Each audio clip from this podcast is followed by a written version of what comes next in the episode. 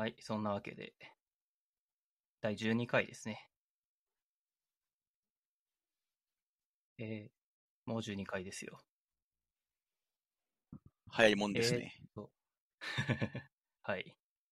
半年ぐらい、このポッドキャストやってますからね、実は。おー、いつの間にか。すごい。継続してますね。えー半年ってすごいですね。そうっすね。今年始めたんですよね、実は。そっか。で、えーっと、今回初の試みで、なんとなく YouTube ライブもやってます。えー、まあ今後も、と とりあえず今回試験的にやってみるだけですけど、えー今後も一応収録はライブ配信とかできたらなと思って、できれば Twitter でやってみたいんですよね、一回。ああー、はいはいあのはい。Twitter スペース。あー。スペース、スペースってあれブラウザからいけるんですか？スペースダメなんですよ。あの、ちょああ。っとややこしくて、スマートフォンからじゃないとあれ入れないんですよね。だからパソコンの音声をゴニョっとして、スマートフォンに流すってことをやらないといけなくて、あの、ハードウェアが絶対一つ二つぐらい必要っていうのがネックであー、確かにめんどくさいですね、それは。そうなんですよ。そんな配信者しか考えたことがない悩みがこの世にはあったりします。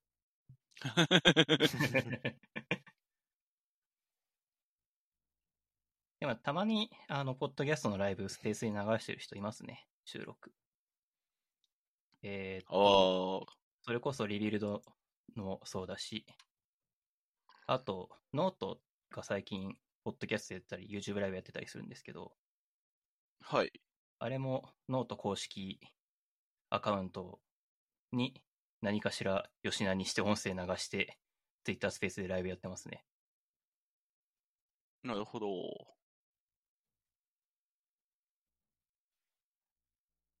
いや、はい。えー、そんな感じで、今回のゲスト、レオナさんとサバシロさんです。こんばんよろしくお願いしは。ます。よろしくお願いします。サバシロでーす。いや、なんか、ぬるっと始まるから紹介されないのかなってちょっと。確かに。いや、あの、実は、ちょっとぬるっと喋ってから紹介するっていうのがいつものセオリーです。あ、いつもそうでしたか。そんかそんな感じでしたっけ？そんな感じなんですよ、実は。出てる人にも認知されていない。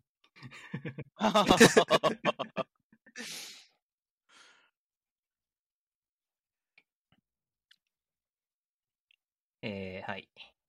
今日は、今日は朝日スーパードライを飲んでるサバシロです。今日は、今日は、南アルプスの天然水を飲んでるレオナですね。まあ僕も同じく水を飲んでおります。いいですえー、まあ、いつも通り適当に話していこうと思うんですけど、なんか、ずっと気になっているんですけど、レオナさんのこのアレックス・ランドルフって何ですか？あー、アレックス・ランドルフっていうのはですね、えっと、ゲームデザインっていう職業を作った人みたいな人ですね。えっと、ボードゲーム職業ゲームデザイナーっていう職業を作った人って言った方が正しいのかな。えっと、あはは。ボードゲームって、まあ、なんていうんですかね。えっと、作者名が書かれてるんですね。作者名。はいはいはい。カップコンが作ったとかじゃなくて、なんていうんですかね、そのプロデューサーさんが誰かみたいな感じのが、なんかボードゲームに書いてあるんですけど、うん、うん。それを一番最初にやった人が、このアレックス・ランドルフという人で、へー。まあ、なんていうんですかね、このボードゲームが、まあ、なんか、売られていくにつれて、まあ、そのボードゲームプラス、そのゲームを作る人もちゃんとなんか認知されるようになった、まあ、きっかけになった人みたいな方なんですけど、うん。まあ、その人がですね、なんかたまたま今年生誕100周年っていうのをですね、ちょっとあの、ボードゲームのお店に行って、なんか、面白いボードゲームないかなと思って調べてたら、ちょっと書いてあって、へーってなったという話ですね。うんうんうん。なるほど、なるほど。ガイ、ガイスターとか、ハゲタカの餌食とか、チャオチャオとかは聞いたことありますね。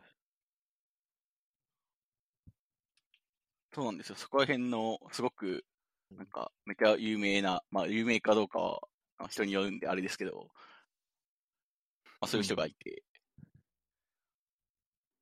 あ、こんなに年を召し出しちゃったんやなというのも最近思ったという話でもありますね。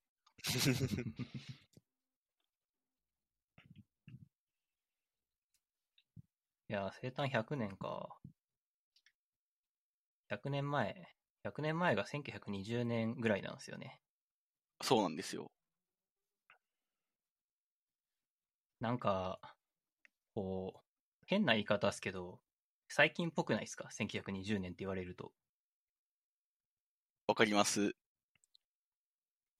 めっちゃわかります。そう。うん。いや、なんか、そう、1800年代とか言われると急に昔感が出てくるんですけど、1920年って、だって、ラジオはあったぜみたいな頃らしいので、あー、なんか、ちょっと、その、なぜわかるぜみたいな気持ちになるかっていう話なんですけど、なんか、うん。今思う30年前が、昔思ってた30年前よりも、なんか、思ったより最近だなって思ってしまう病気に近いなという。ああ、今年うん、わかるわかる。30年前、我々生まれた時のはずなんだよね。そうなんですよ。でもなんか30年前ってなんか1970年ぐらいに感じるよね。いや、そう、あそう、まさにそういう気持ちなんですよ。はいはい。1970年ぐらいはもう50年前なんだけどさ。そう僕が思うご30年前、だいたいそう、1970年なんですけど、なんかいつの間に50年前になってしまったんだ、みたいな。そうそうそう。まあ20年生きたからなんだけどさ。そうっすね。なんかそういうズレがあって、で、なんか、うん。その、あと10年経つと、こう、今度30年前は2000年代になるわけじゃないですか。そうね。そうですね。すごくないですか？なんか当たり前のことしか言ってないんですよ。当たり前のこと言ってないしか言ってないんですけど、すごいなと思って。いやー、でもわかる。あと、二十数年経つと、第二次世界大戦が100年前のことになるんだよ。すごくない？いや、それすごいっすよね。はい。なんか、そう思うと、なんか一つの振り返る機会とかにはなるんですかね、やっぱ。多分そういうのの。まあなんか昔はあんまり意味というか歌詞というか分かんなかったけどさ、例えばちょうど去年とか東日本大震災から10年とか、そういう報道がいっぱいあったけど、ううんうんうん。なんかああいうのもなんだかんだ意味意味があるかは分からないけど、やっぱそういう節目節目で振り返るっていうのは、なんだろう、きっかけにはいいのかなって思うね。はいはいはい。まあ、10年一昔って言いますからねう。ん。まあよく言われる話だけどさ、10年前っていうと、はいはい iPhone も普及していなかった頃という。ああ、そうですね。その頃、ガラケーでしたね、私も。僕、あれですね、10年前は、もうスマホでしたね。おう僕もギリギリスマホだったな。大学に入った時にスマホに変えたので、あ、そうなんですね。僕は高2ぐらいにスマホに変えたんで、いくつだ？まあ、12年ぐらい前ですかね。年がバレるやつ。まあ、大学に入ったの僕2012年なので、ちょうど10年前ですね。そう言われると。ああ、けど、それこん、あ、そっか、2013年とかでしたっけ ?iPhone 3G とか出たのって。うーん、わかんない。13かないや、全然わかんない iPhone に 3G ってあったんですか？あったんでしたっけ？iPhone 3G。3G。3G なんてあったか。おああ、4そんなんだった 4S みたいな関係の3、3G じゃない？多分。覚えてないけど。そうでしたね。そう。で、一番なんか、日本で出た時に、あ、結構これ、あ、あれ一番売れたというか、一番なんかその、日本でたくさん流れてきたのって 4S とかでしたっけ？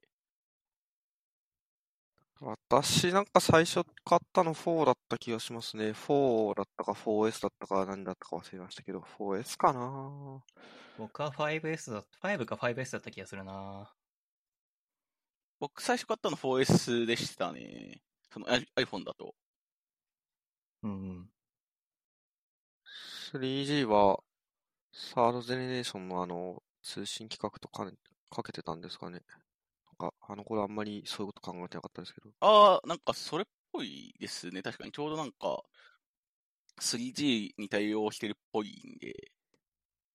ああ、そうだったんだ。へえなんか、逆になんかそんなこう、ベタな被せ方するみたいな気持ちで、なんか 3G ってあったっけっていう気持ちになってたんですよああ、なるど。ほど、そういうことだったんですね。はい。うん。いや、なんか 5G が出るから iPhone も 5G にしようぜみたいな、なんか、ノリと一緒じゃないですか、これ。うんそうね。確かに。なんか安直だなって思っただけですね。実際なんかこういう安直な名前の付け方をすると、そんなに詳しくないあの消費者とかは、なんか iPhone3G じゃないと 3G 通信できないみたいな、なんか謎の誤解とか生んでそうで、ちょっとも愉快そうですよね。ああ、なるほど。なんかでも携帯ショップの人が大変っていうのは、実際そういうことからもあるのかもしれないですね。うん。ちょっとわかんないけど。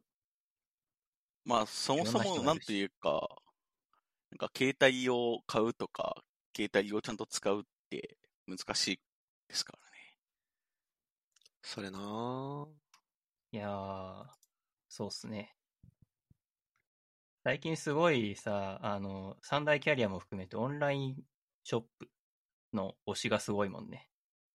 ああ、アハモとか、パボ？あポボ？えっ、と、そういうのじゃなくてさ、あのーショップに行って、店員さんと話して、えっ、と、この携帯買いますって言ってけけ、えーと、店員さんに SIM カード入れてもらってってやるんじゃなくて、もうオンラインで買って、郵送で携帯が届いて、まあ、SIM カードを挿すなり、eSIM するなりなんなりで、えーと、自分で回線登録してってやるっていう、そういう話。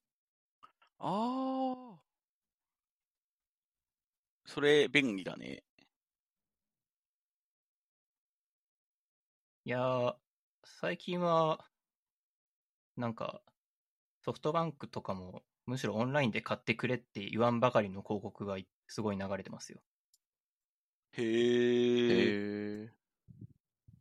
なんなら山手線で au の CM で見たよ。確か。ほーん。なんか CM を見てないから、そういうのが一切わからないおじさんになってしまった。最近はもうなんか、アハモに乗り換えるか、モボだっけ？ポポボだっけ？ポポじゃないかな。ポボにするかうんみたいな。ポボかな。なんか、ちょっと悩むとこなんですよね、そこが。っていうのは、一つはやっぱり私が今、かカレントドコモユーザーなので、カレントドコモユーザー的には、あの、アハモにすると番号変えずに済んで楽っていう話があったりしますね。それは電話番号ですか？そんな、あ、はい、電話番号です。それは全然どのキャリアにしても一緒ですよ。あれ、ポボはなんかでも番号選べないじゃない？アハモで、なんかドコモ以外にすると番号選べないみたいなの見た記憶があるんですけど、気のせいなのかな？えー、そうなんですかね。なんか、ナンバーポータビリティっていうのは無条件にできるもんだと思ってたけど。M、MNP ってやつか。はい、それ、それ。あ、できんのかな？あ、でもできそうだな。できそうな雰囲気があります。ちょっと面倒だけど。私は、あの、前も喋ったかもしれないけど、LINE 最近 LINE ものミニプランかなんかに入ってます。えー、LINE も。ソフトバンクのアハモ的なやつですね。三月3ギガで、えー、だいたい1000円ぐらいなんで、これでいいやってはい。はいはい。それにしました。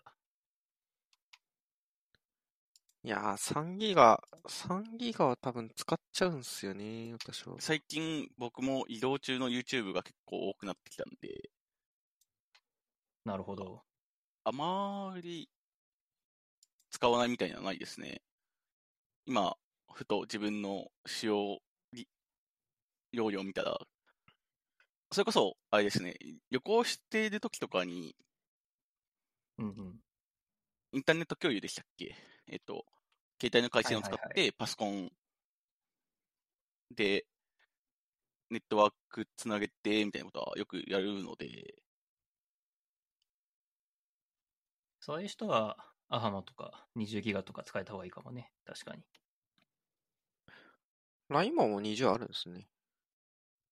うんうん、まあなんか、何がいいのかは人よ、人それぞれみたいな感じはありそうですけど。まあ、そうですね。あの、 povo、povo がいいなって思ったのは、あの、なんか DAZN 何時間使い放題みたいなのがあって、な、な、み何日間だったかなおーあ、なんか、その、出先だけど、出先で携帯回線しかないけど、快適にスポーツを見たいとか、それこそなんか、なんだろうな。まあ、こういうユースケースでやってるのかわかんないんですけど、あの、鈴鹿で F1 を見に行って、見に行きながら、こう、iPad で同時に、あの、F1 を DAZN で流してみたいとか、うんうんうん。まあなんかそういう風な時に結構便利なのかなと思ったりしますね。あ、 DAZN 使い放題7日間が760円 per 回みたいな。そう1いうのある日と100円以上じゃん。そう、1日100円以上なんですけど、なんか、アホみたいに使うじゃないですか。その、あ、あれあれですかね。なんか野球とか見てる人だったら結構これ嬉しいのかもしれないですね。あの、結構毎日やってるじゃないですか、野球ああ、って。そうね。まあ、それに DAZN は、最近月額契約しても月3000円だから、1日100円ぐらいっていう説はある。あ、なるほど。実質日割りすると、ただと。うん。いや、日割りしてるわけじゃないけど雑、携帯回線うん使う代で100円以上になってるって考えると、まあ、そんなにっていう感じもする。え、 DAZN 別契約ってことじゃないよね、それ。あ、別契約別契約。あ、あ、そっか、これ。あ、これ別契約だと思ったけど。あ、いや、ごごめんなさい、嘘でした。 DAZN の利用も入ってるんですね。DAZN 利用料入って、月100円ちょっとなのは、結構、なんだろう、安くはないが、あ、これ結高すぎ構はしない安。なんか、オプションとしては結構便利感がありますね。 DAZN のご利用と DAZN のデータが使い放題となるパックって書いてありますね。すごい。あ、全然関係ないんですけど、実はニラッチさんがちょくちょくあ、コメントしてます、YouTube ライブに。はい。あありがとうございます。ありがとうございます、コメント。いやー、まあ20ギガね。僕は移動しないから、欲しいですね。全然20ギガいらないんだけど移。動しないとね、まあ、そう、移動しないといらないと思います。最近、なんか月に1回は大きい移動をする可能性があるなと、ふふと思うと。あと、移動中に漫画をダウンロードするか、Kindle とかの。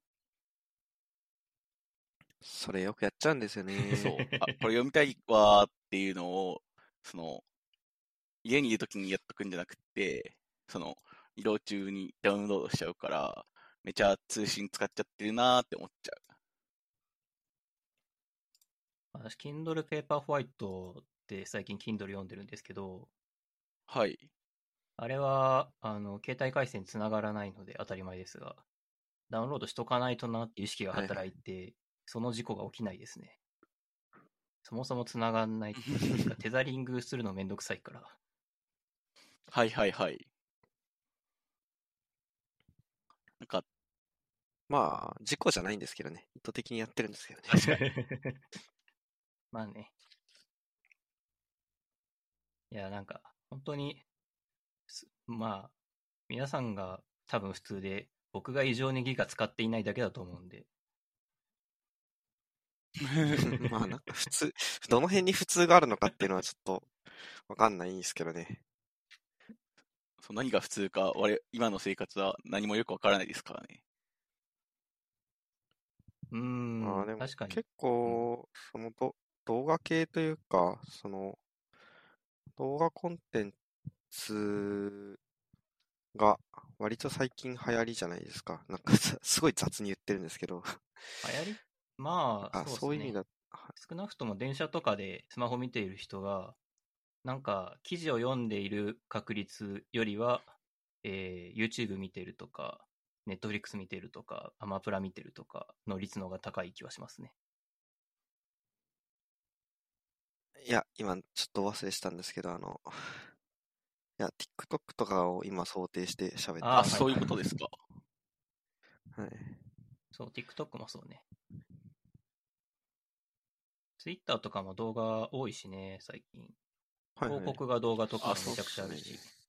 ああ、めっちゃありますね。なんかそのせいかわかんないんですけど、あの、ツイッターを開いたときに、なんか音楽がたまに停止するんですけど、それがめちゃ嫌ですね。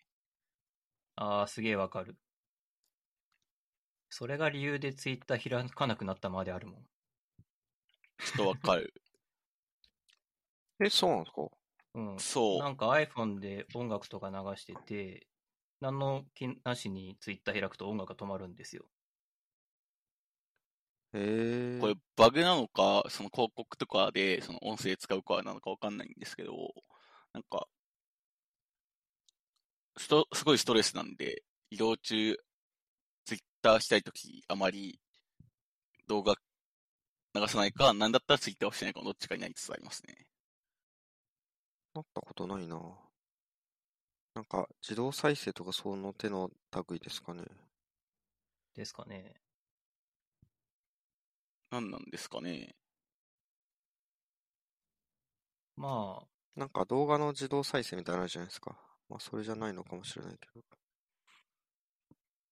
まあ、それもあって、めっちゃ下手な話のつなぎ方してますけど。え、えーと、最近皆さんどうですか ?SNS はどう使ってますか？あー。すさも、さも自分の話かのように人の話、話題を振っている人だ。いや、一応司会なんで。あー、確かに。なるほど。確かに。最近ツイッターあんましてないんですよ。確かになんうんか最近見かけないなというのは思ってましたね。いやー、まあちょっと僕の話をすると、僕は最近、はいはい。なんか全然、ツイッターに限らず、インスタも TikTok も何もかもあんまりやってなくてですね。はい。はいはい。まあ、そうっすね。強いて言うなら Twitter は、あの、iPhone にスクリーンタイムっていう機能があってですね。ああ、あり。ますね。このアプリは1日何分とか決められるんですよ。で、えっ、と、Twitter は1日5分にしてて、まあ1日5分しか基本見てない。ツイートをするときは、えーっと、なんか会社の関係でツイートをするときか、ポッドキャストを更新しましたっていうことをツイートするときしかないので、まあツイートをするときは大体パソコンからツイートしてるから、パソコンのスクリーンタイムは設定してないので、まあそれでなんとでもなってるって感じですね。完全に理解しました。でもツイートしてないだけでスクリーンタイム見ると案外見てるな。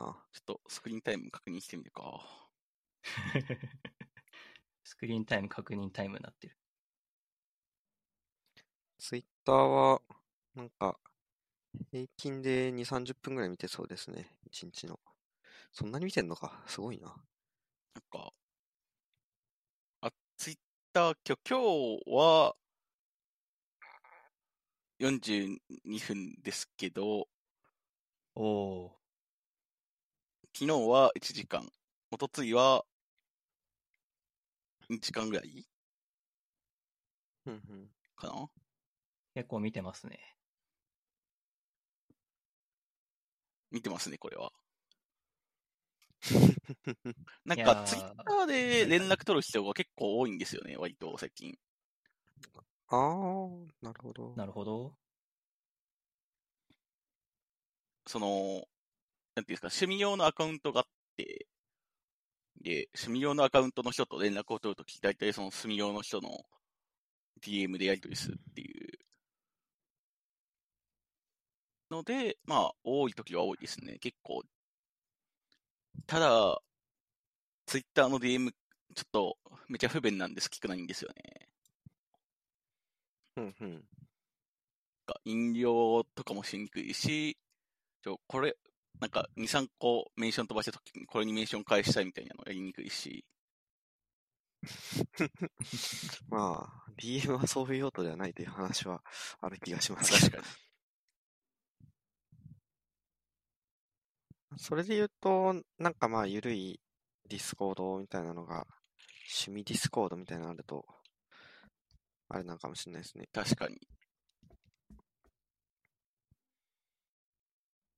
なかなかそういう、こう、コミュニティというか、その、趣味のコミュニティみたいなのって、割と、なんか、きちんとこう運営していかないと続かないですよね。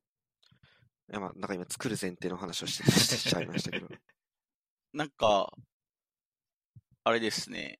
ディスコードとかだと、なんか、インアウトができやすいのはあるなと思うんですけど、やっぱりなんか、ある程度大きくなってくると、そのコミュニティの、なんか守ってくださいみたいなのを守ってくれない人というか、まあ、なんか、ルールみたいなものが、なんかうまく回らない時もあるから、やっぱなんか、お、そういうコミュニティを作るって大変だなと思って見てますね。まあ、不特定多数を受け入れようとすると、一気に難易度が跳ね上がりますよね。そうですね。なんか、友達の中でこういうことしようぜ、みたいな、なんかうんうんまあ、それこそクラス内でサークルを作るみたいな感じに近いですけど、まあ、そういうのだったらまあ全然やりやすいとは思いますね。うんうん。コミュニティの一生。ちょっと違う話ですけど、はいはい。なんか、ディスコードの、なんか男女比は、なんか、男8割みたいな記事なんかありましたよね。あれ？なんか、それあれじゃなかったでしたっけ？えっ、と、よく、なんか、SNS 使ってる人の、なんかその割合みたいなので、なんかディスコードを使ってる人が多いのは男性が多くて、で女性側は TikTok 使っでしたってける割合があった話か。ああ。TikTok なんか割はいはい。と男女ともに、あれ？あ、でも TikTok が女女性が多いんでしたっけ？うん、なんかそんなの見た気がする。なんかそういうのを見て、まあなんかそもそもなんか比べるものではないというイメージというかなんか、ディスコードと比べるのってどっちかっていうとなんか LINE とか、スラックか？うんうん。スラックはちょっと違うでしょ。なんか、まあちょっと違うか。あれ、あれ仕事だし確かに確かに。まあ、じゃあ LINE かな ?LINE のグループだったりとかと、うんまあ、比べるものだって、なんか、まあ、なんかディスコードが SNS かと言われると結構難しい。あんまり開かれてはないかあでもらね、ディスコード。うん。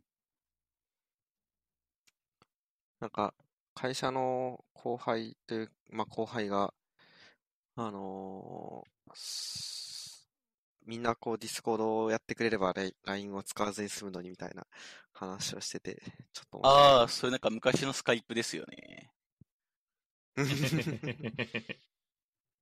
昔 LINE 始まった頃のオタク、スカイプばっか使ってて、うんうん。そうですね。で、スカイプをもう使わなくなってしまったオタクがディスコードに移ってるわけですね、多分。でも私は LINE を使いたくない理由は結構明確にありましたね、あの時は。あの、というのはなんか電話番号で勝手に繋がれるじゃないですか。ああ、あれが非常に嫌いでめっちゃわかります。めっちゃわかります。とてもやりたくなかった覚えがあります。まあ、当時はその辺雑だったというか、えー連絡先をこうアプリに渡すみたいなことが、まあ、みんながみんなやっていたわけじゃないけど、それに抵抗がない人も普通にいて、それでユーザーを増やすっていうことができていた時代でしたからね、当時は。なんか友達かもとかに出てきて、なんか勝手に LINE の友達が増えてたりとか、そういうことありましたね。うん。あ、それそれ。それはね、確かに嫌で、なんかそういうので来てた友達は大体全部ブロックして、で、なんか、こう、で、えっと、あれ、なんか LINE 交換してなかったっけって言って、見てみると、なんか実はブロックしてたっていうことは昔ありましたね。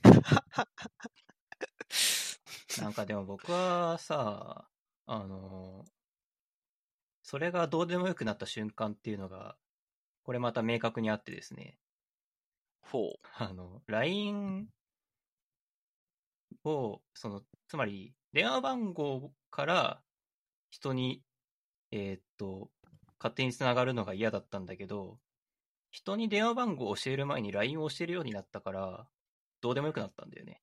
ああー、それはある確なコンタクトリストにさ、まともな情報がないのよ。もうさ、電話番号をさ、登録してあるの、自分の母親と父親と姉貴ぐらいなんだよね。あー確かになんか他に、ここ他に電話番号ないから。ここ最近、なんていうか、連絡帳というか、なんか、電話帳か。そもそも電話帳に、ここ数年以上、こう、更新がないですね、本当に。うん。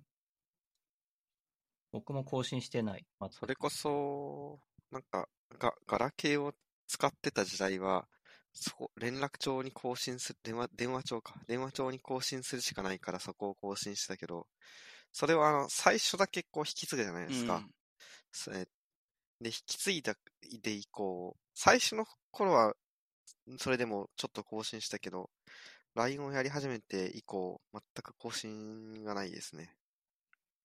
うん。いやー、そうなんだよ。つまり LINE は電話帳なんだよ。もはや。確かに。うん、確かに。じゃあ、あれですね、昔のメールを更新しましたみたいなデーモンがない代わりに、メールアドレスを更新しましたっていうのを送って、デーモンが帰ってきて、あ、連絡取ってなかったんだなっていう代わりに、なんか勝手に友達が消えて、勝手に友達がいなくなっていくみたいなのある気がするな。うん。まあ、Web2.0 ってことですね。Web2.0 ですね。雑。連絡先だった。連絡先か。連絡先っていうアプリでしたね。今の iPhone はそうかな。連絡先アプリかな。連絡先最後に使ったのクラブハウスで人をインバイトした時だね。あああれは電話。話番号じゃないとダメっていうやつだったから。ー、確かに。まあ、クラブハウスも結局ほとんどやらずに終わってしまったけど。いろんな、クラブハウスっていう SNS すごく難しかったですよね。うん。結局あれ、ツイッター併用するしかないみたいな感じになっちゃって、告知する、クラブハウスで告知しても、ね、常にクラブハウスにいるわけじゃないからさ、人々。そうなんですよ。で、えーっと、ツイッターで告知して、ハッシュタグ定義して、ツイッターでコメントもらって、クラブハウスで答える。とかやっていったら、ツイッタースペースが現れて、ツイッタースペースでいいじゃんってなるっていうそう感。じの流れだったと。ツイッタースペースもね、使い勝手いいわけじゃないんですけど、まあ、同じプラットフォームでできると便利というところにやっぱどうしてもなっちゃう。うん。人間面倒なことしたくないですからね。うん。そうなんですよね。もう、めんどくさいから、あれですね。もう、SNS 全部一つにまとまってほしいですね。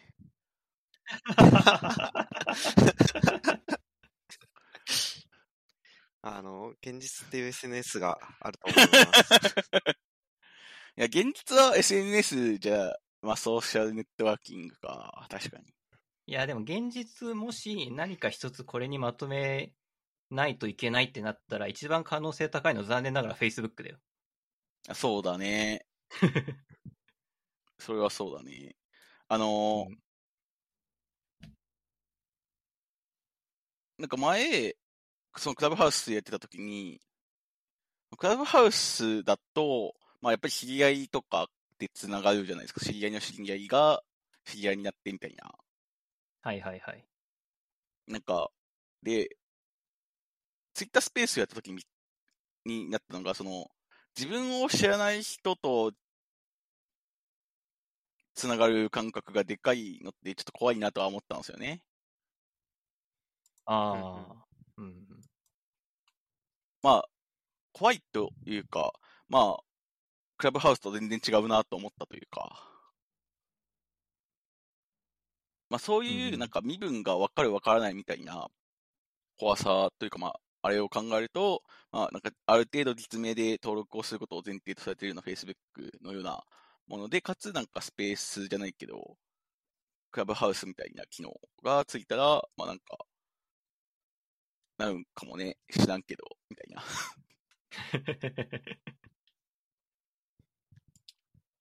なんか、そう。まあね。まあ、確かに、ツイッターの匿名性は結構、まあ、いろんな方面に、まあ、いわ悪さを働きますからね。そうですね。まあでもツイッターの匿名性が高いのは日本だけだけどね。ああ、なんかわりかし的に、、うん。匿名アカウントが多いのは、まあ、なんだ、日本ぐらいっていう話だね。はいはいはい。なるほど。まあよく言われる話だけど、なぜかツイッターは日本だけユーザー数が多いので、オタクが多いってことかな。まあ自分も何も言えないですけど。なんかでも、最近さ、あのスラック、スラックのタイムラインを、スラックのタイムラインっていうか、スラック、まあタイムスチャンネルか、を英語で書くっていうブームが来てて、最近。はいはいはい。思ってることを最近英語で書いてるんですよ。で、そのノリで、たまにツイッターで英語書くんだけど、英語のさ、280文字って、すげえ足りないんだよね。あ、全然足りないですあよ、あ、書ききれないですね。はい。そう。何にも書けなくって、これが日本語の140文字だと余るんだよね。ああ、はいはいはい。だから、そういうことの方がでかいんじゃないかなっていう感じはする。伝えられることがすごい多いんだよ。140文字で、日本のね。場合。だから日本だけ80文字ぐらいにした方がいいんじゃないの？ってちょっと思ってるけど。ああ、その短くしすぎるというか、今ちょっとふと思ったのは、なんかとりあえず入力数何単語でも入れていいからとりあえず入れてみて、なんか240文字まで要約するみたいな機能をツイッター入れたらユーザー数増えるんかなと思ってしまったオタクになりました。増えるんかな？いやけど、わかんないけど、たまにいるじゃないですか、その、100、240文字とか120文字超えても書いて、なんかスクショ貼るみたいな。ああ、いるねあ。。ああ、ありますね。いや、それやるぐらいだったらそもそもなんか要約してくれる方がええやんっていうのもある。もちろんそのなんか300文字とか、その500文字とか、そこまでなっちゃって、そのなんか、120文字にまとめてくださいって言われたら難しいかもしれないけど、うんうん。まあ、そもそも長文を共有するメディアではないんです確かに。まあ、そうなのよ。最近ツイッターさんね、あの、す自分でスレッドを作ろうとすると、我々ニュースレター機能用意してますよっていう露骨な広告が入ってきてですね。長い文章はこちらでどうぞみたいな誘導がされます。なんか、ツイッターさん、一番辛いなと思ったのが、そのスレッドとかやってるときに、なんかこれが自分に関係あるツイートですかどうかみたいなところがあって、要は、自分だけ自分と相手とメンションを送ってるときに、なんか、低評価みたいなボタンがあって、そうですね。なんか私も最近出るようになりました。なんか、それを押すと、もうそのセットでその人も一もう一生見なくていいみたいな感じのことできるんですけど、そのボタンが、いいねの隣にあるんですよ。もう、あとはわかると思うんですけど、その、間違えちゃうんですよ。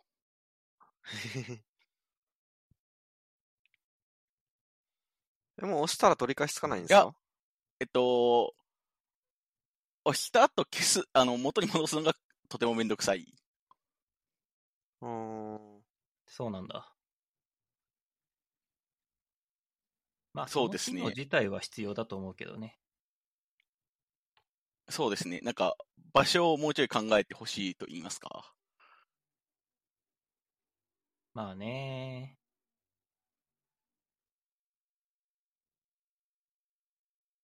なんか僕もあんまり Facebook 詳しくないんだけど、そもそも Facebook だと、なんか投稿した時に投稿にコメントがついたりするじゃない？はい。で、コメントの投稿は誰のものかっていう、コメントは誰のものかっていうと、その元々の自分の投稿、例えば僕が何かしら Facebook に日日記じゃないけど何か書いたとして、それにレオナさんがコメントしたときに、レオナさんのコメントは僕のものなんだよね。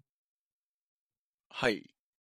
だから、レオナさんのコメントを僕が削除したりとかできるのよ。コンテンツモデレーションの機能とか言うんだけど。ああ、確かにできますね。でさ、ツイッターはさ、それができないんだよ。ツイッターは僕がツイートして、レオナさんがリプライしたときに、レオナさんのリプライはレオナさんのものだから、あの、いや、このリプライ関係ねえよって思ったときに、今までは何もできなかったんだよね。消すこともできないし、非表示にすることもできないし。だそれができるようになる。今今まではなんか機械学習で、なんかアイコンが設定されてないアカウントはダメにする。あの、表示、なるべく表示させないようにするとか、そういうことしかできなかったけど、まあそうやってはいアクションが取れるようになるってことだね。なんか、もともと、そこら辺って、ツイートに誰がメンションを送っていいかみたいなのを管理できるじゃないですか。できますね。まあ、あできそれるようになったとねの、うん。例えば、今だと、うん。こう、フォロワーにしかやんないとか、特定の人だけできるとか。あと、最近だとコミュニティ、あとコミュニティっていう方法があったりとかして、あるね。なんかす、まあそういう、なんか、分け方と、この、なんか、いいね、いいね、悪いねじゃないんですけど、その低評価の分け方って、どういうお気持ちでやってんだろうなっていうのは、今一瞬話してて思いました。なんかツイッター、迷走してるんだけど、まあ僕が知る限り、そもそもコミュニティ機能の他にサークル機能というのもあるらしくって、これはどう違うんだっていうのは誰にも答えられないみたいな。あれ？コミュニティ機能とは別にサークル機能なんてものが存在するんですか？なんか一部のユーザーにしかロールアウトされていないから、多分ほとんどの人は知らないと思うんだけど、僕もなんかググって出てきて初めて知ったんだけど、なんかそういうものがあるらしく、で、えっ、ーイーロン・マスクに買収されたから、しばらく大きな回収はしないって言ってるから、なんか変な状態で、しばらくいることになりそう。大変や。大変ですよ。やっぱ、あれ、買収っていつ行われるんですかね？なんかまた止まってるんだよ。そうなんですよね。そなんか、ボットの割合が、をちゃんと調べきれてないって、過去の、その、旧ツイッター経営陣に文句つけて、どうも、買収じ、だから、あの、買収騒動があった後に株が一気に下がったからさ、なんか、う。はいはい。その買収額が多分高すぎると感じてるんじゃないかなっていう予想がされてるねあまあ。すね。うーん。なんか、今、37ドルですね。一時期、買収騒動があったの、ある前はなんか49ドルぐらいで1000円してたっぽいから、なんかそっから考えると割と下がりましたね。そう。で、50何とかドルで、えっ、と、1株50何とかドルで買収する契約になってるから、今、今の50億株価で。考えると、ちょっとそ、えっ、と、イーロン・マスクでも損すぎるっていうことで、っていうことなんじゃないかっていうのが、大方の見方ですね。まあ。つまり、なんとかして買収をなかったことにしたいんじゃないかっていう話。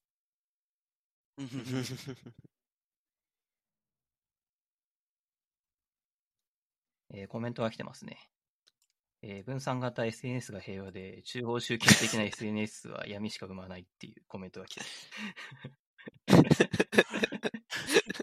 いやあれ、分散型 SNS ってなんだっけ？え、マストドンとか？ー、マストドンですね。例えば。あマストドン生きてる？っけマストドンは結構コミュニティサーバーみたいな形で運用している集団がちらほらとありますよ。あ、うんうん。そういう意味では、じわじわ生きてます。なるほど。メインストリームに躍り出るって感じでは全くないけどね。まあ、そもそもなんか、分散型 SNS がメインストリームとは一体みたいなことにもなりますよね。まあね、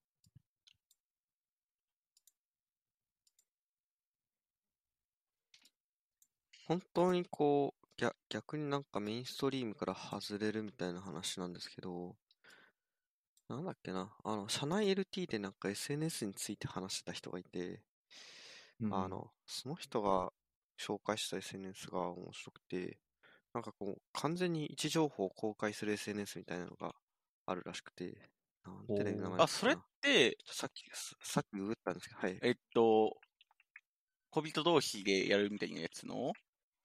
あ、いや、そこまでじゃなくて、なんかどっち、あんまり恋人同士での利用はむしろこう、あ、ゼンリーってやつですね。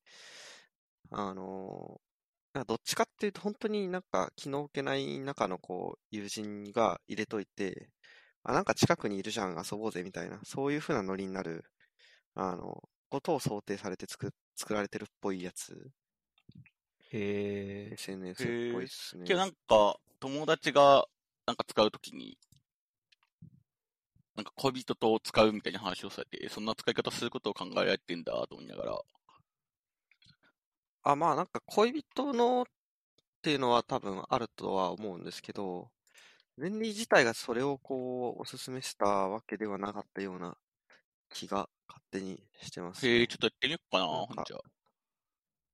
あの、まあでもこれ結構、本当にやっぱ仲がいい。割とその10代とか20代とか、20代若い人とかに受けがいいみたいな感じの、あれらしくて、どっちかっていうとこう、同じクラスのめっちゃ仲いい、あの、グループがみんな入れといて、なんかちょっと休みの日とかこの辺にいる、あいついるから、なんか誘ってみるかみたいな。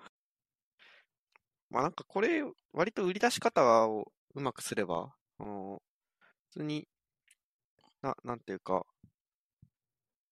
20代、30代の、こう、仲がいい友人同士とかでも刺さるような気はするんですはいはいはい。なんか近くいるし飲み行こうぜみたいな、あの、コミュニケーションがやりやすくなってそれ、あれですね、なんかコミュニティがそもそも狭いとそうなんですよ使い勝手がいい感じですなんかね。そう、最初からコミュニティが狭いとこれがうまくいきそうな雰囲気ですね。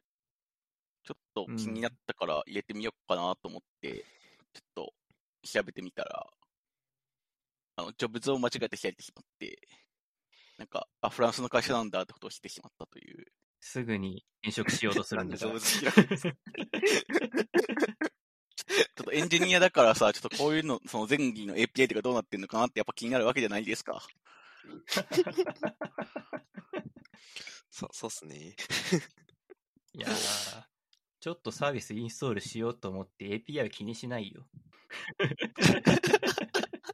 行きづらくてしょうがないよ、そんなの。もしかして僕、あの、ちょっと良くなかった、この気持ち。この気持ち、ちょっと良くなかった。API 設計がクソだったら、インストールしないんですか？それはね、ありますよね。あるんかい？しかもなんか、前儀が、の API になんか、あー、なるほど。そうやってパケット取れるんだ。はあ。っていうか API あんの？確かに。いや、あるらしいんですよ、これ。おうこれはちょっとテクノ、とかそもそもなんか前儀が公開してるんですけど、前儀っていうそのリポジトリを。へえでもここら辺になん本かありそうですね。知らんけど。どこまでなんかパブリックにしてるか知らないんですけど。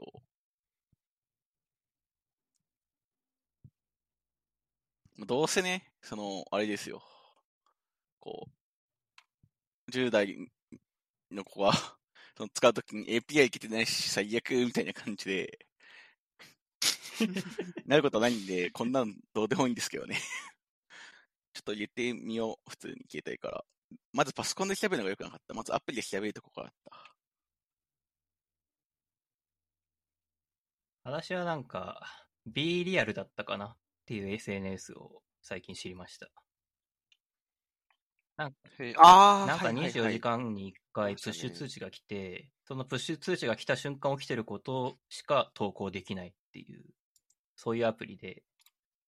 だからなんか、インスタとかってこう、ね、まあ映えって言葉があるけど、自分がこう、何、投稿したい瞬間とか楽しいことがあった時とか、そういう時に投稿するもんだけど、そうじゃなくて逆に、えー、なんでもない日常みたいなえー全然映えてない時間というかその瞬間みたいなのを共有するみたいなそういうコンセプトのアプリなので B リアルらしいです。なるほど。あれですね。何でもないようなことが幸せだったと思うみたいな的な。いやー、それ我々の世代じゃないからいつも言っているけど、ちょっとボケをね、わかりやすくしないとダメですね。はい。はい。まあ、へえ。その通知が届いてから、なんか制限時間があるみたいなのって、うん。なんて言うんですかね。えっと、できなかったらなんかあるわけでもないんですよね。別に、うん。特にないとは思うけど、まあ投稿しなかったら、なんか通知があって何分か以内に投稿しなかったら、この人はあの何分以内には投稿しなかった人ですよみたいなマークがつくぐらいのことはあるみたい。ああら、しいですね。めんどくさ。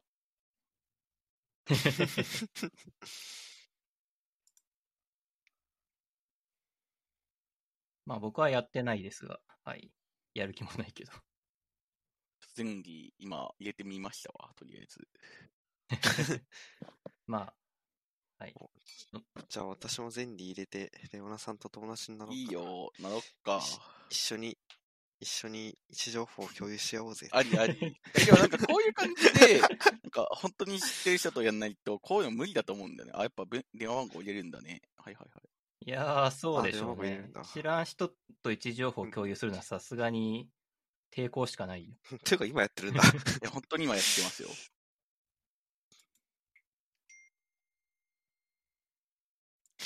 なんか落としたし。SMS が届いた音がした。オフにしてなかった。いやー、そろそろの話題いきますか。あ、確かに。そうっすね。いや、なんか30分ぐらい喋ってた気がする、SNS で。まあ、大体25分ぐらいツイッターの話してた気がする。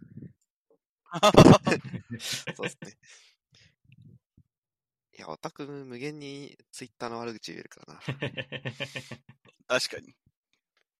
私最近悪口が出てこないんだよ、もう。なんか、なんだろう。仕事でやってる感しかないので、最近。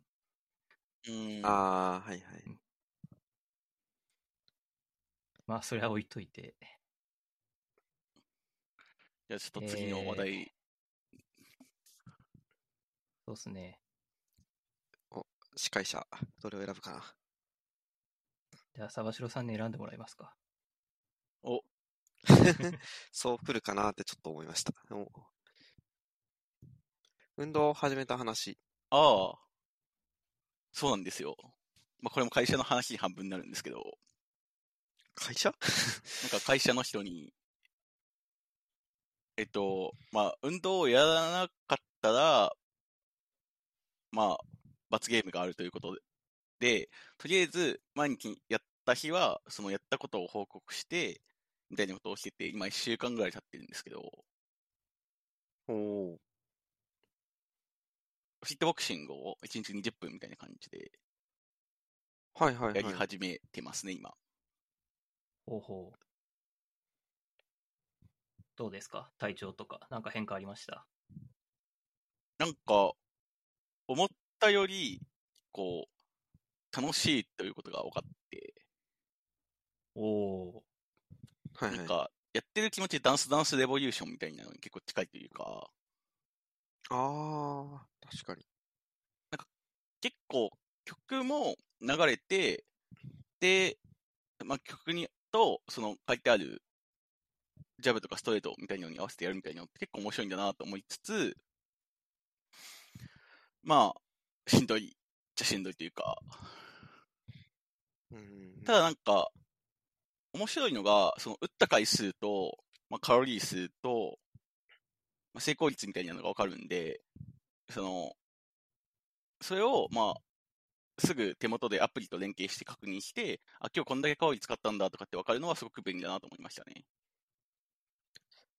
ああ。アプリ連携できるんですね、フィットボクシング。そうなんですよ。それは結構楽しそう。なんか今日何キロカロリーやったぜ、みたいなのって、リングフィットアドベンチャーはどうなんですかね？ちょっと覚えてないんですけど、確かそういうのなかあれできるんですかね？なんか、私も詳しくないんですけど。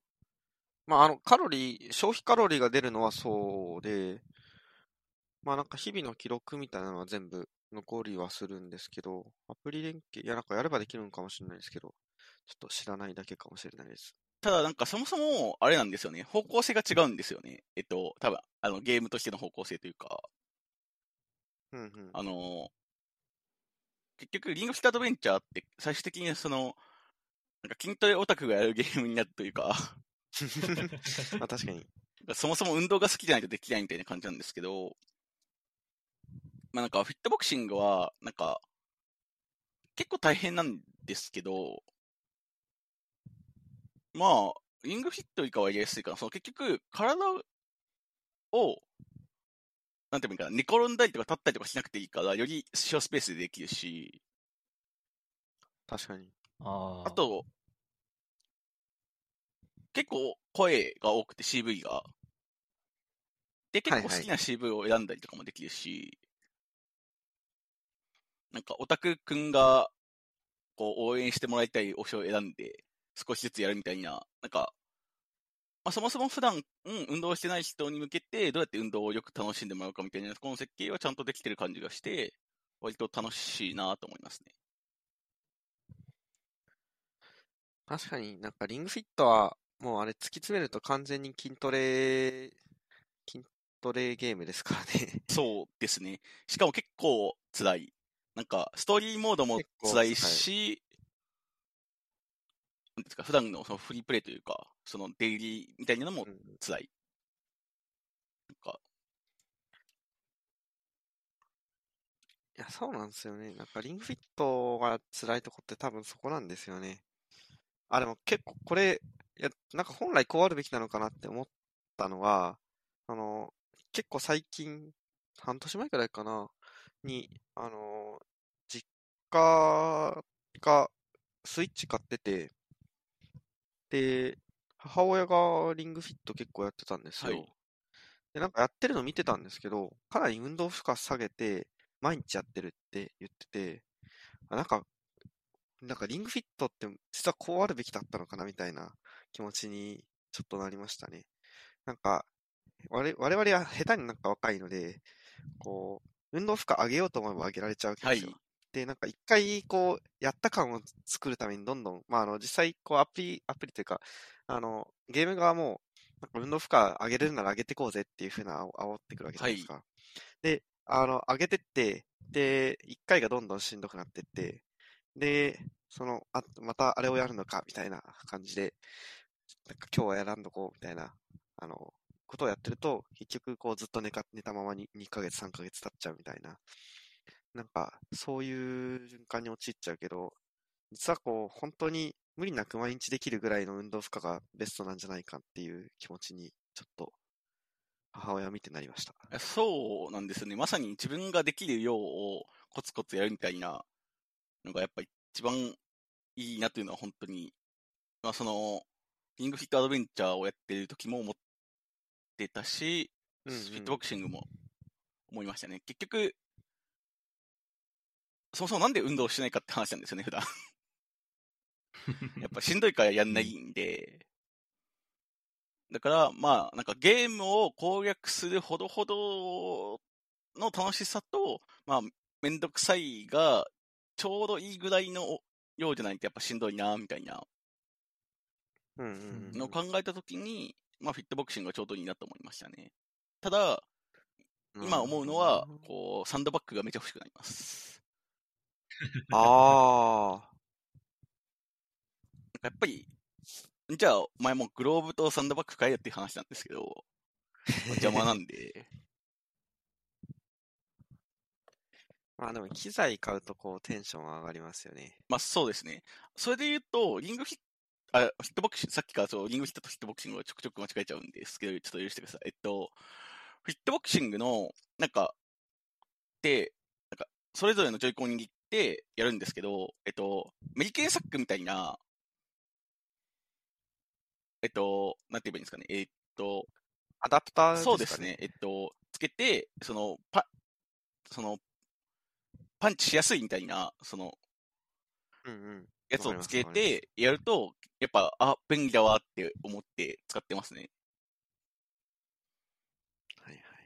あのー、マリオカートとかの、なんか、やつだと、ハンドルのあハンドルの形の形みたいな。はい、はい。アダプターがあるんですけど、なんかそういうので、なんか変えてやっぱ雰囲気が変わるんだなと思いながらやってるのと、あと思った以上にちょっとしんどかったの話は、で言うと、こう、ジョイコンが壊れていると、このゲームできないんだなってことに気づきました。当たり前なんですけど、ああ、はいはい。ジョイコン壊れやすい問題はありますね。なんか、ジャリドとかの、なんか多分、回転とかで測ってるんですけど、なんですか、そのフックとかストレートとかの違いで、あその、パンチの向きがどうやって変わってるかって多分測れると思うんですけど、いやそこら辺とか、あと加速度の問題ですかね。そこら辺で測ってると思うんですけど、はいはいそれがなんか壊れてると、全然ちゃんと動かないんだ、みたいなのを思って、ストレスがあって友達から、ジョイコンを借りました。買い直したわけじゃなく、借りたんだ。いや、なんか、ジョイコンって1個4000円ぐらいするんですよ。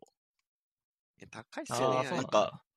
1個4000円って結構高いなと思ってて、ちょうどうん来週、再来週ぐらいに、あの、その4000円ぐらいする、あの、モンハンのサンブレイクっていうのが出るんですけど、ちょっと、そっちにお金かけたいんで、ちょっとジョイコンは買いたくないなと思ってたら、まあ、スイッチ持ってる友人から、ジョイコン余ってるから貸してあげるよと言われ、うんうん。借りて生きております。いやー、なるほど。なんか自分に合った負荷でやるっていうのは、なんか大事だなって思って。僕、2、3年ぐらいずっと同じ筋トレメニューでやってるんですけど、なんか。別に進化する気がないので進化させてないんですけど、やっぱそれで維持はできるんで、はいはいはい。なんかそれでいいなって思ってますね、最近。なんかちゃんと継続してできてるのがやっぱ一番大事だなとは思いますね。2年間もできてるってめっちゃすげえと思いました、今。いやね、ナイキトレーニングアプリっていうのを使ってるんですけどね。この話は何とかしていると思うんですけど、あれの最後のバッジをね、まだ取れてないんですよ。1年間継続っていうバッジがあるんですけど、あーそれが欲しいって思って今に至ってますね。あと1ヶ月ぐらいすると多分取れる。このまま行くと。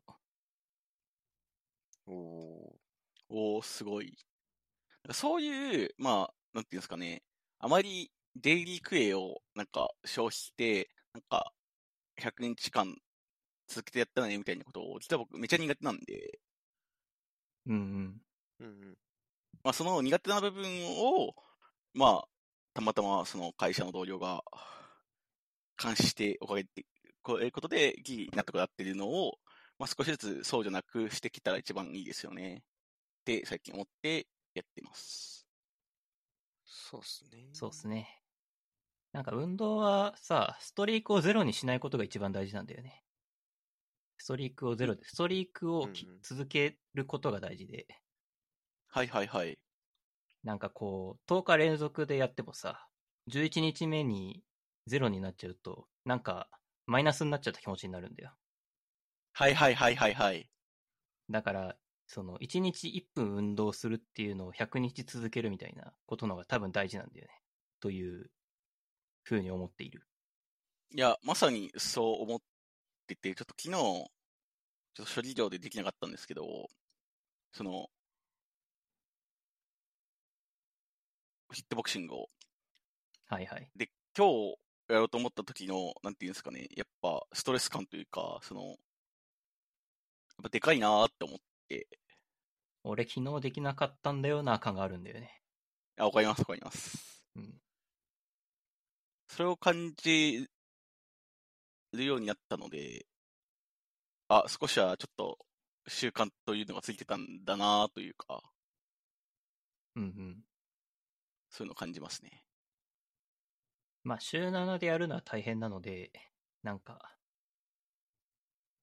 週3はやろうとか、なんか、何かしらの加減、行き地を設けておくのが多分いいですね。2日に1回はやろうとか。ですね。確かに。2日に1回も多い可能性はだいぶあるんで、週に2回とかでも全然いいと思うけど。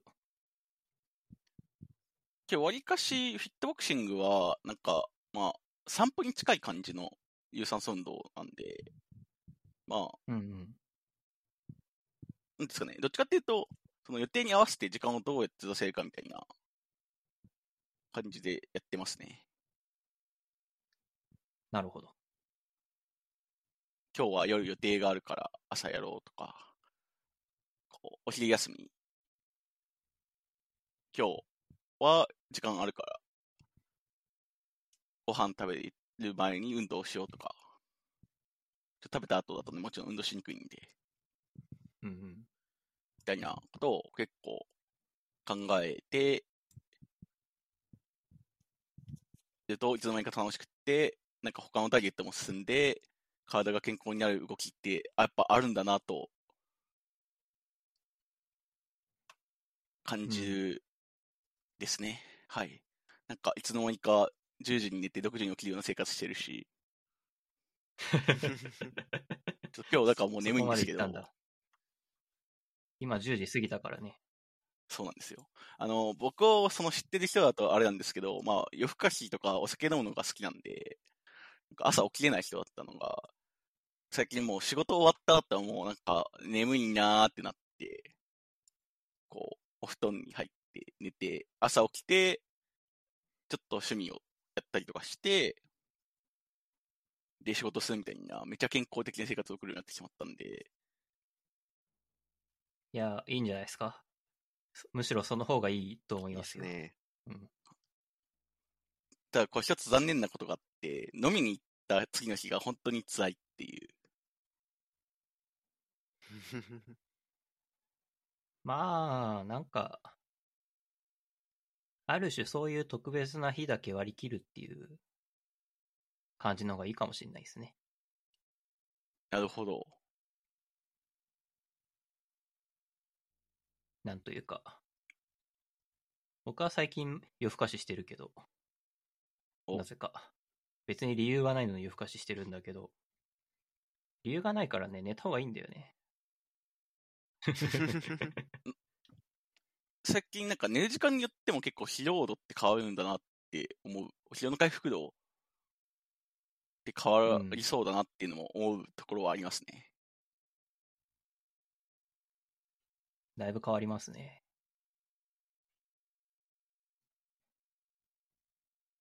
という、だんだん健康の話というか、こう、生活の話になってきつつある。ですけど、ちょっと、小休止しませんか？そうっすね。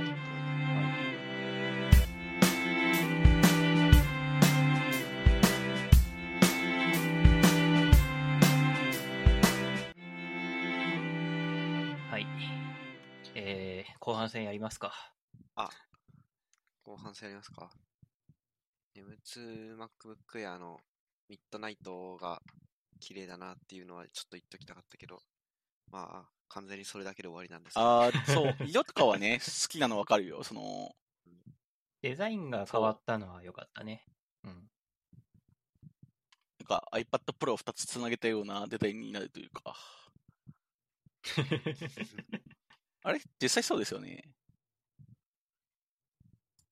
後あるしね。まあ、あとカラーリングはね、プロダクトレッドがいつか入ったら買いますね。MacBook あ Air ープロダクトレッド版が出たら、確かに、プロダクトレッド版ってあの Mac、Mac 出てないんですよ、ね。ないです。一回も出たことないんですよね。電話とウォッチと、えー、だけかな ?iPad もないよね、多分。ナノ、ナノ、ナノ。iPod? ああ、昔のナノにありました。ななるほどのにありましたね。iPod ナノにありました。そもそも iPod というものがもうなくなってしまっているが、iPod って概 iPod 念はなくなったね。うん。iPod Touch も死んだので。まだちっちゃい頃にはな、iPod というな。そこの中で一番若い最。古のデバイスがあってじゃな。う、こう、こうハードディスクのな、50ギガっていう大きさがな、あったんじゃよって。クラシックにプロダクトレッドってありましたっけ？ないんだよね。ないんだよね。詳しいな、その二人。いや、もともと使ってたんですよね。うんあ私も使ってましたね、クラシック。一番大きい、その容量が大きかったんで、多分当時めっちゃでかくて、うんいやそうなんですよ。に当時で、だって250ぐらいありましたそう、よね。マックスがそれぐらいあったんで、そう。いや、なんか、すごい斬新ですよね。あのサイズにハードディスクを積むっていう。そう。今では考えられない。で、えっと、実は昔の大きさでハードディスクが大きく小さくなったから、入れれるようになったから、それ作っちゃおうみたいな流れ、めっちゃ面白いなと思って。うん めっちゃ面白いですよね、あれ。全部ね、どんどんこう省力、省、省、省力化じゃない、なんていうんだ、ちっちゃくしていく流れで、あの、どうしてもハードディスク、ディスク分分のこう物理的な厚さがネックになって、まあ死んじゃいましたけど。なんか、あれこそなんかガラケーみたいなもんですよ、いや、ね。そうですね。僕、あのじ、あの時期にしか存在し得なかったデバイス。そう。しかもね、ゲーム結構やってたんだよね。その iPod クラシックで。あ、あの、これ、あの、わかる人にはわかるんですけど、ソリティアとかがあったんですよ。ソリティアね、ソリティアあったね。懐かしい。アップル老人会やめませんか？確かに。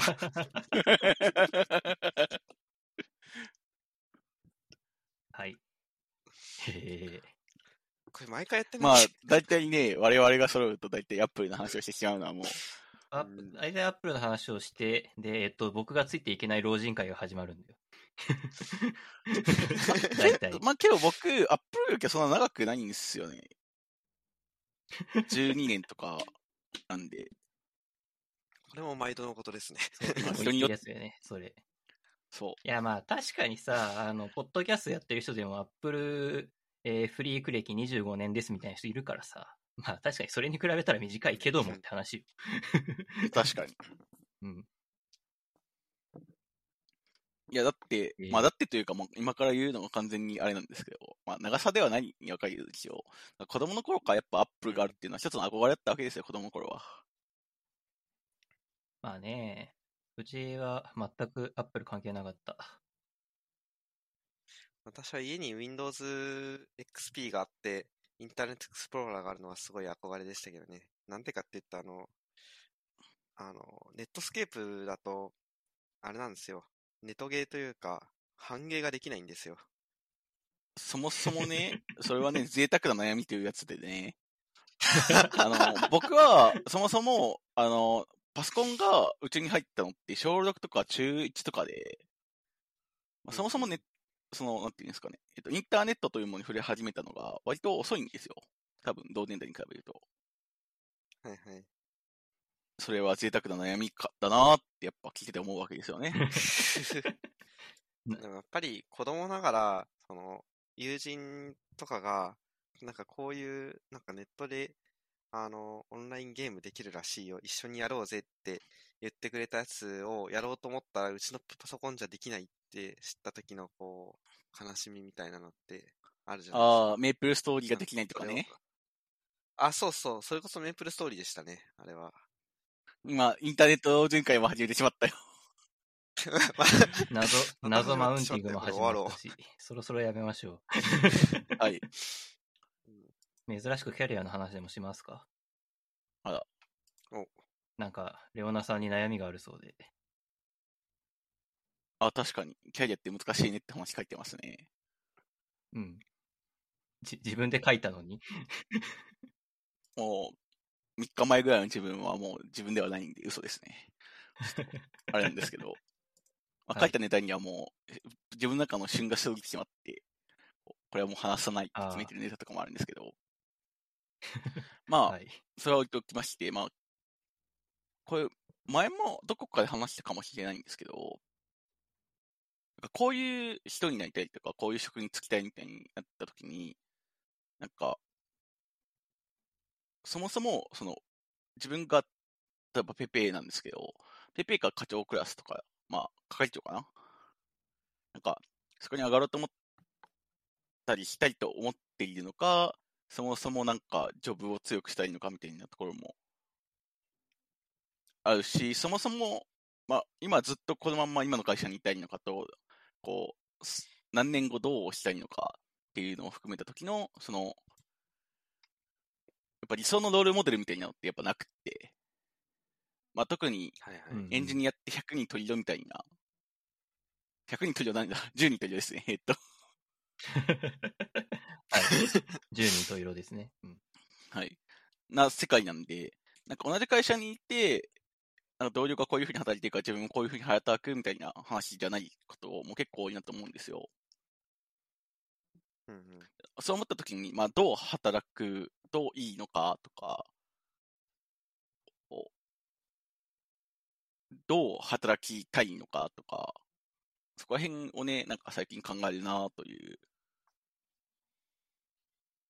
うんうん。お気持ちでしたね。なんか、沢城さんは、そういう考えとかなんかあります？考えることというか。ああ、いやなんか、本当に先のことは全然考えてな、考えられてなくて、まあ、今割と目先のことでいっぱいいっぱいだし、なんか、あ、でも、それで言うと最近は割と、なんだろうな、チームを良くしていく方向に目がよくいくなという感じがありますね。ああ、なるほど。実は割と、なんか、EM 寄りに行った方がいい人間なのかもしれない。ああ、すごい適当なこと言ってますけど。なんか、どういうタイミングでステップアップするべきなのかもわかんなかったりするよね。そうですね。結構よくき、結構、まあよくは聞かないか。まあでも、ちょいちょいあるのが、あの、早く難しいことをさせ、任せられすぎて逆に困っちゃう人とかも結構聞いたことがあって。どうはいいうこというはい。と、あの、入社1、2年目とかで、あの、なんだ、プロジェクトマネージャーみたいなことを任されて、一つリーダーチームの持つことになったんだけど、えーまあそこで、まだコードとか全然書いたことないし、アーキテクチャのこととかもよく分かってないのに、自分がその上から、えー聞いたことを下に伝えて、じこういうことをやってほしいみたいなことを伝えないといけないと。で、えっ、と、自分はそのタスクどうやってやればいいか見当もついてないのに、誰かに任せて、で、えっ、と、それをこなしていくのを見て、下の人の方が技術力つけちゃって、自分はどうすればいいんだろうみたいなことを思うみたいな、境遇になっちゃう。ああ、あ結構聞いたことが。名ばかりな管理職じゃないんですけど、別に、その、その人が名ばかりになっちゃってるとか、そういうことではない、だとしても、その本人的にはモヤモヤする。自分ができないことを任せていいのかっていうモヤモヤもあるだろうし、えーっと、この、そのスキルがない状態でリーダー業務をやり続けることは、果たして今後 10, 10年後とかの自分を首をし首を絞めることにつながりはしないかみたいな、そういうふうに考えるみたいな。なんかそんなことは聞いたことがあってですね。なるほど。まあ僕ぐらいの人はもうそんなの迷わないのよ。僕も5、6年ぐらいコード書いてるから、1年ぐらいコード書かなくなって死にやせんわって思ってるわけですよ。はいはいはい。でもまあ、そう思えないよな、1年目の人とかだとっていうのはあるよね。確かに1年目はそうですね。そもそも1年目だと、その、どういう仕事をしていきたいかとか、こういう仕事が、たまあ、仕事の楽しさというのもあると思うんですけど、そこら辺も、なんかちゃんと分からないですしね。うん。まあ1年目、2年目ぐらいを想像してるけど、そうね。はい。そもそもなんか仕事の全貌みたいなのも見えてない可能性もあるしね。そもそもソフトウェアプロジェクトってうん大体こんな感じで進むんだよみたいな程度の差はあれ。確かに。なんかそれが分かるようになったのも、なんかまあ僕もここ、す、まあここ数年っていうかそもそもまだ働き始めそんな経ってないんであれですけど、けどそうですね。うん。やっとここ最近分かり始めたなって感じですね。なるほど。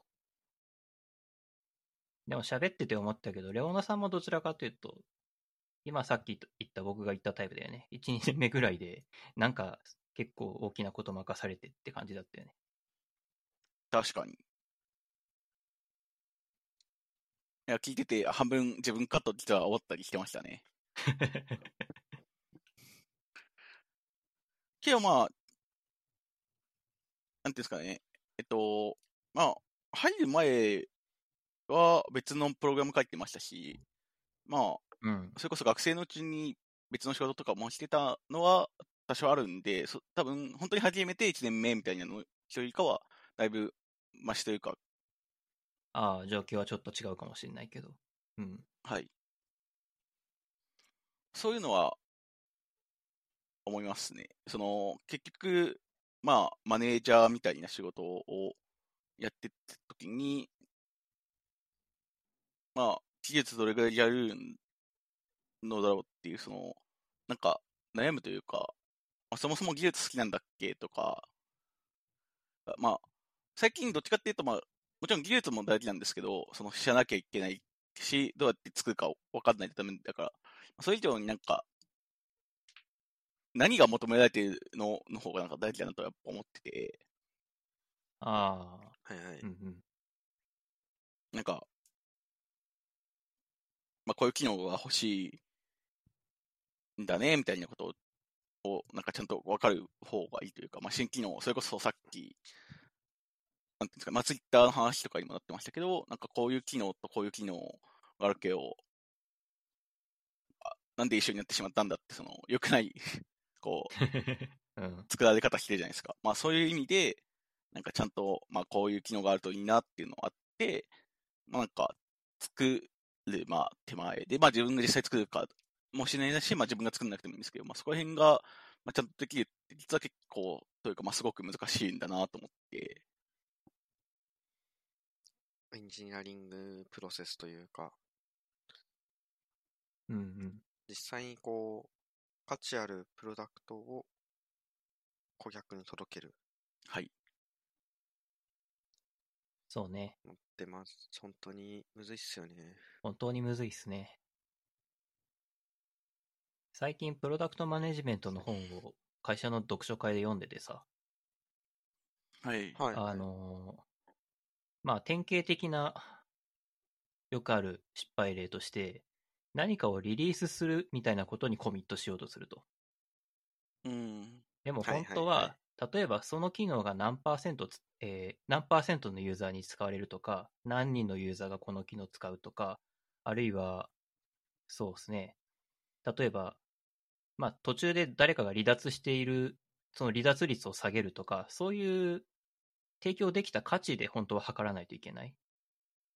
うん。けど、こう、何か、こちらでコミット可能、コントロール可能なものみたいなものを、その到達目標にしちゃって失敗するみたいなことがある。それがビルドトラップだみたいなことをか、ビルドトラップって言って、えー、なんていうのかな。その、組織が、あの、実際に出した価値ではなく、別の指標、あんまり意味のない指標で活動してしまうというような胸、体位としてはそんな感じのことが書いてある本を読んでるんですよ、最近。うん。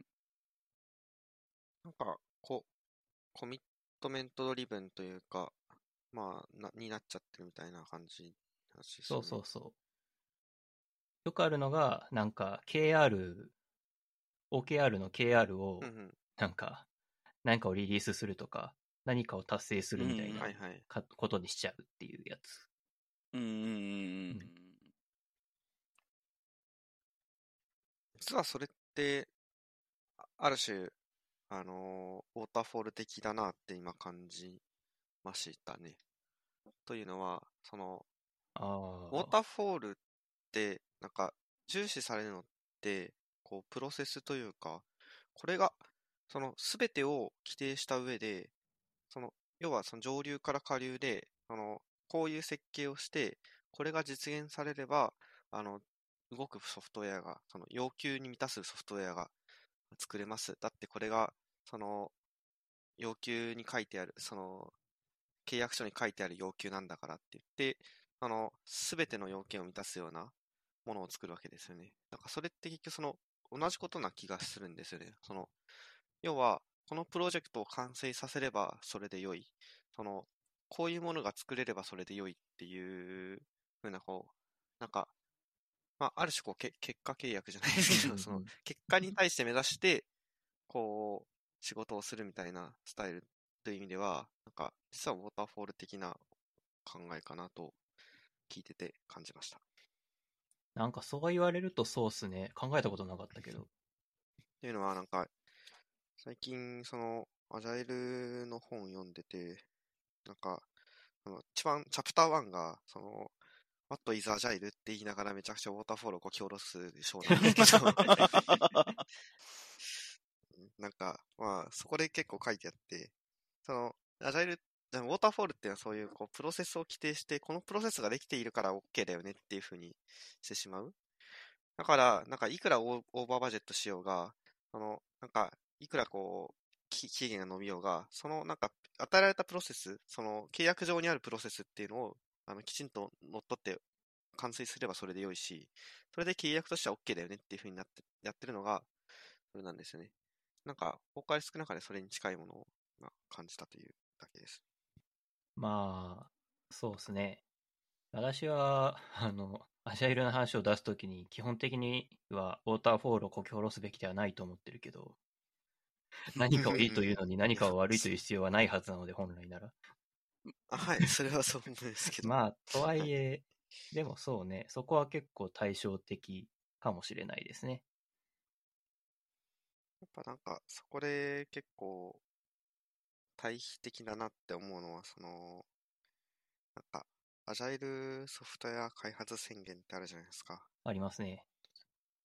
なんか、あれのこう、なんか、網羅的なこうドキュメントよりも、こう動いてるソフトウェアを、あの、そその、網羅的なドキュメントは、の、に価値があることを認めつつも、動いてるソフトウェアの方を大切にするみたいな。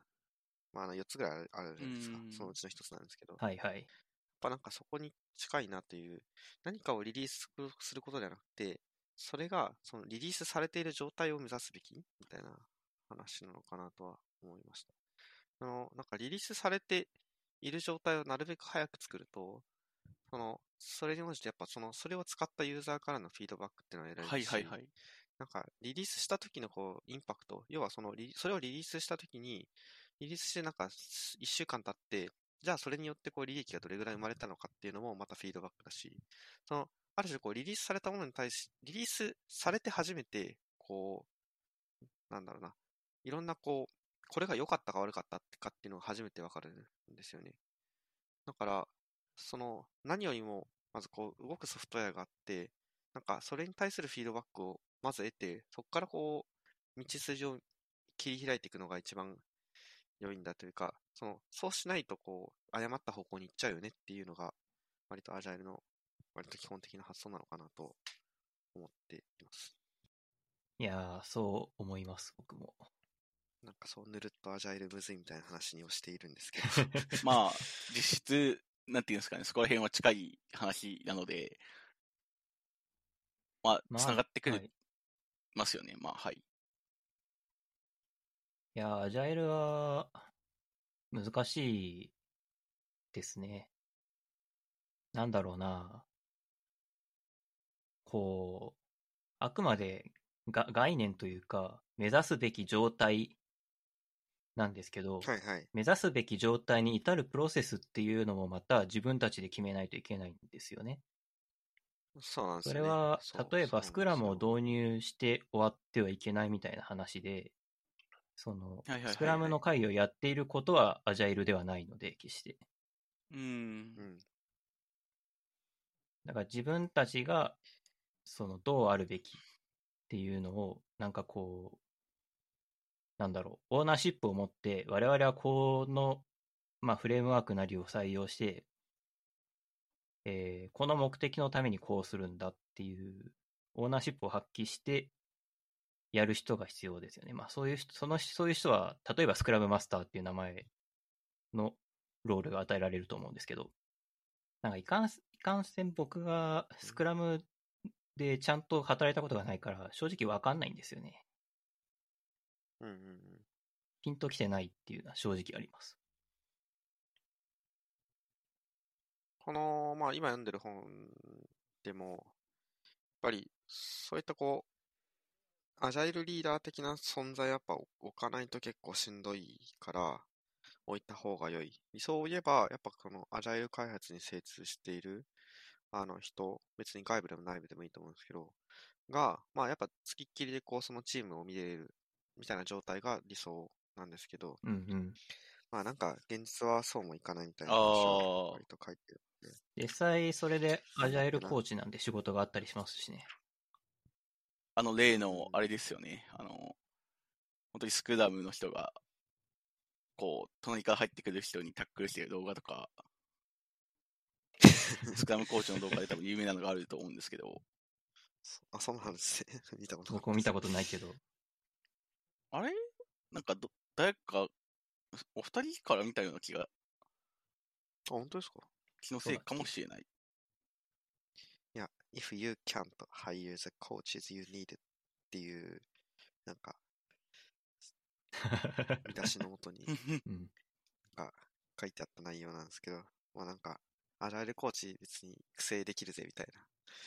あの、なんか、チームメンバーがリスペクトして、あの、し信頼している人を一人選んで、そいつをアジャイルコーチにするのがいいいいぜって書いてあって、お前お前がアジャイルコーチになるんだよみたいな、なんか投げれな感じちょっと好きなんですけど、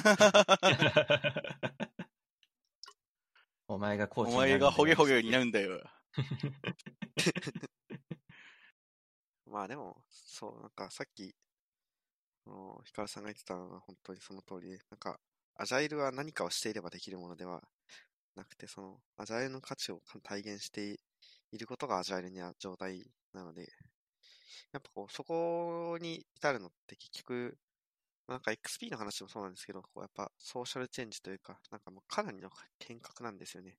今までの仕事のやり方を本当にまるっと全部置き換えていくみたいな感うじなんで、ん。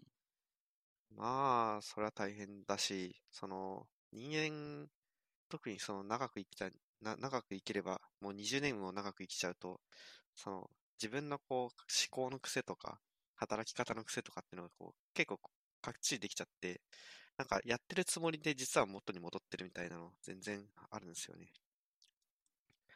だから、やっぱその、変革は難しいですよねっていう話になっちゃうんですけど、難しいから、その、それで言うと結構、その、なんか、アジャイルにインベストしなさいってこの本は書いてありましたね。もうなんか結構かなりな気合を持ってアジャイルにこう全投資みたいなことをしないと、あの、アジャイルは成功しないよみたいな、ほう。あの、 Invest in Agility とか、 Invest in Change とか、あの、書いてあったりして、いや、まあそうっすねっていう感じ。あの、 buy-in っていう言葉が出てくるんですけど、なんか、もう本当に全部こう、信頼してそっちにこう突っ込むみたいなことをしないと、する必要があるよみたいな話を、が載ってて、そうっすねみたいな気持ちになりました。いやー、ほんとそうっすね。まあなんかこれ割と別になんかソフトウェア開発においてじゃなくても、どの文脈でも言えるのかとな気もしなくはないんですうけどね。ん。うん。いやー、そうなんですよね。結局、なんだろうな。すげえ適切なタイミングで、オーナーシップをとリスクを取って、何かをやりきるっていうのが、なんか大事っていう。うん。それはなんか確かに仕事に限らず、うんまあ普段の生活だったりとかにおいてもなんかそうだなというのは思いましたね。いやー、そうなのよ。なんかさ、別に、みんなアジャイル開発ってことは聞いたことあるだろうし、なんとなく、まあ、うちの会社はウォーターフォール的ではないぐらいに思っている会社はいっぱいあると思うんだけど、うん。うん。まあ一方で、こう、なんだろうな。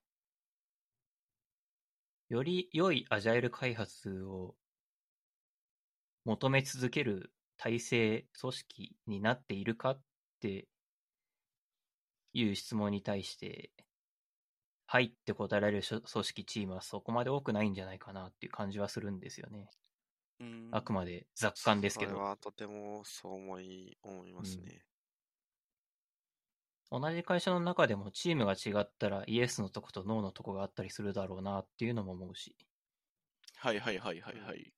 それぐらいなんか難しいものだと思いますね。そうなんですよね。うん。まあでもなんかそういうさ、何かしらのタイミングでリスク取ってオーナーシップ発揮してってやると多分キャリアもついてくるんじゃないですかね。なんか、いや、それはね、最終的にね、いや、おっしゃる通りだと思う。いや、本当にそういうリーダーシップと、なんか責任を持ってやっていくことが大事なんだな、本当になんか三つをみたいな。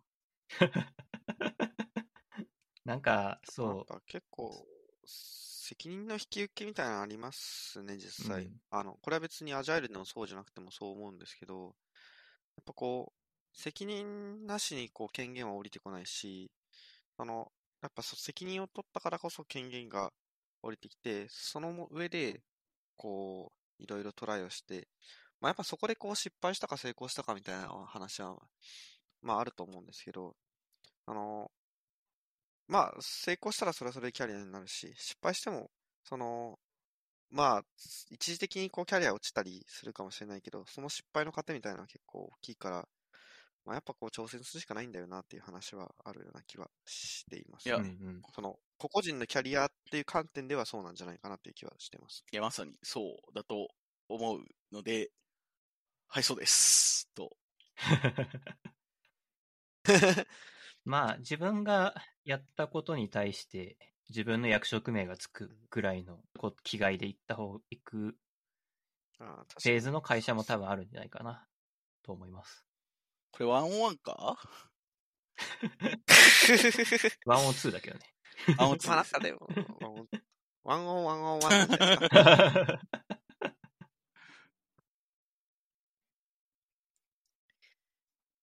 まあ、ただ一方で、その、キャリアとしてそこまで求める、自分として求めていくのかみたいな話は、まあもちろん。あ一方ではあると思っていて、別問題ですね、それは。なんか、はい。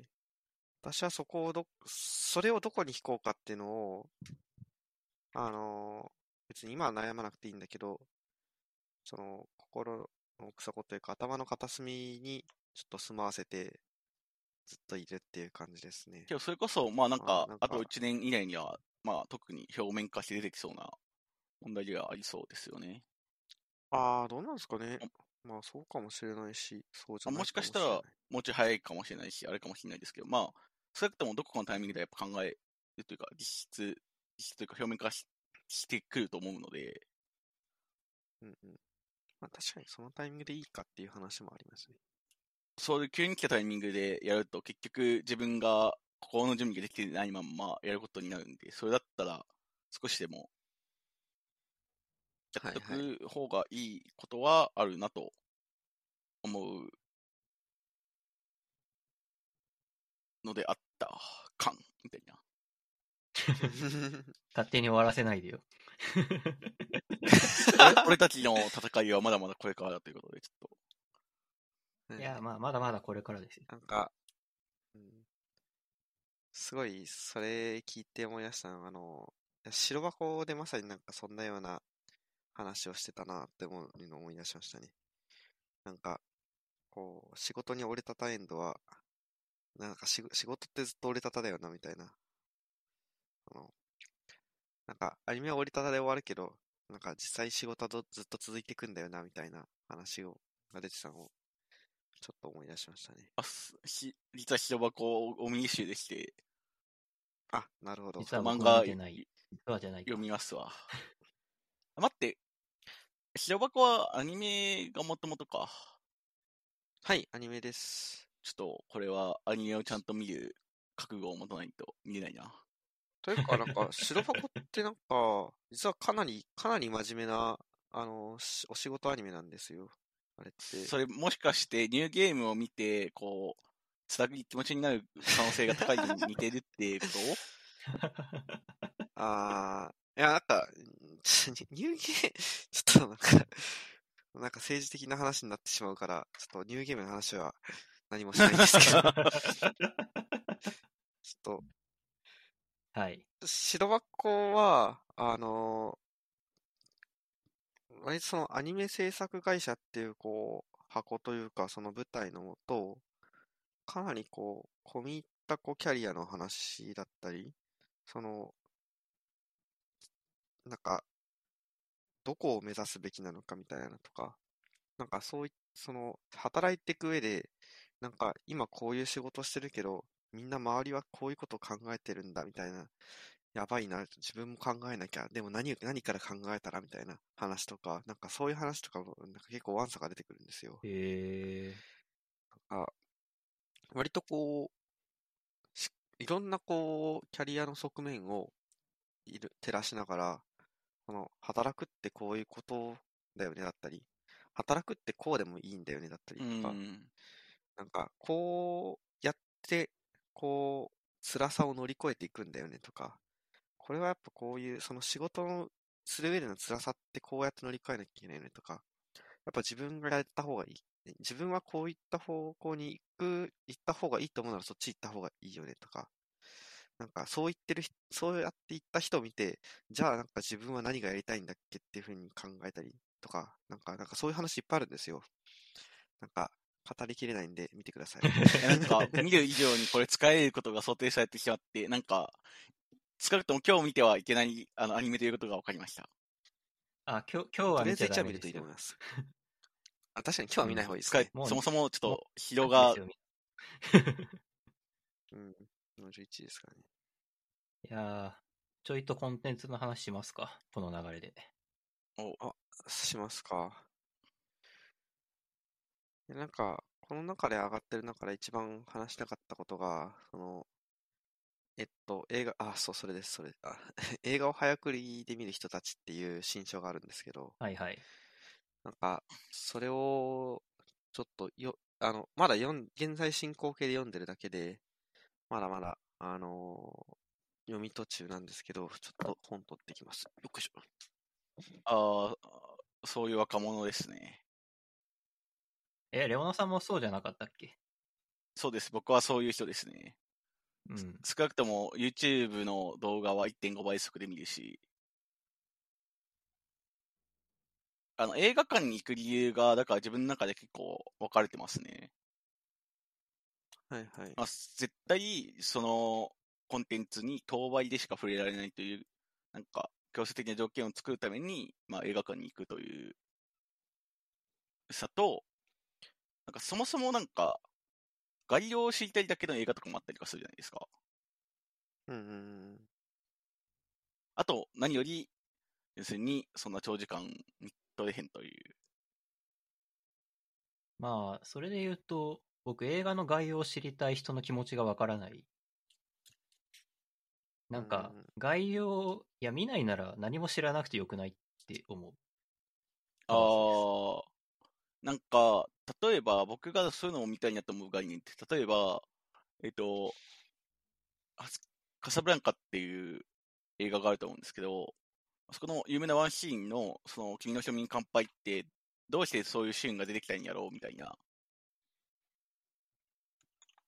ああ、そうなんだ。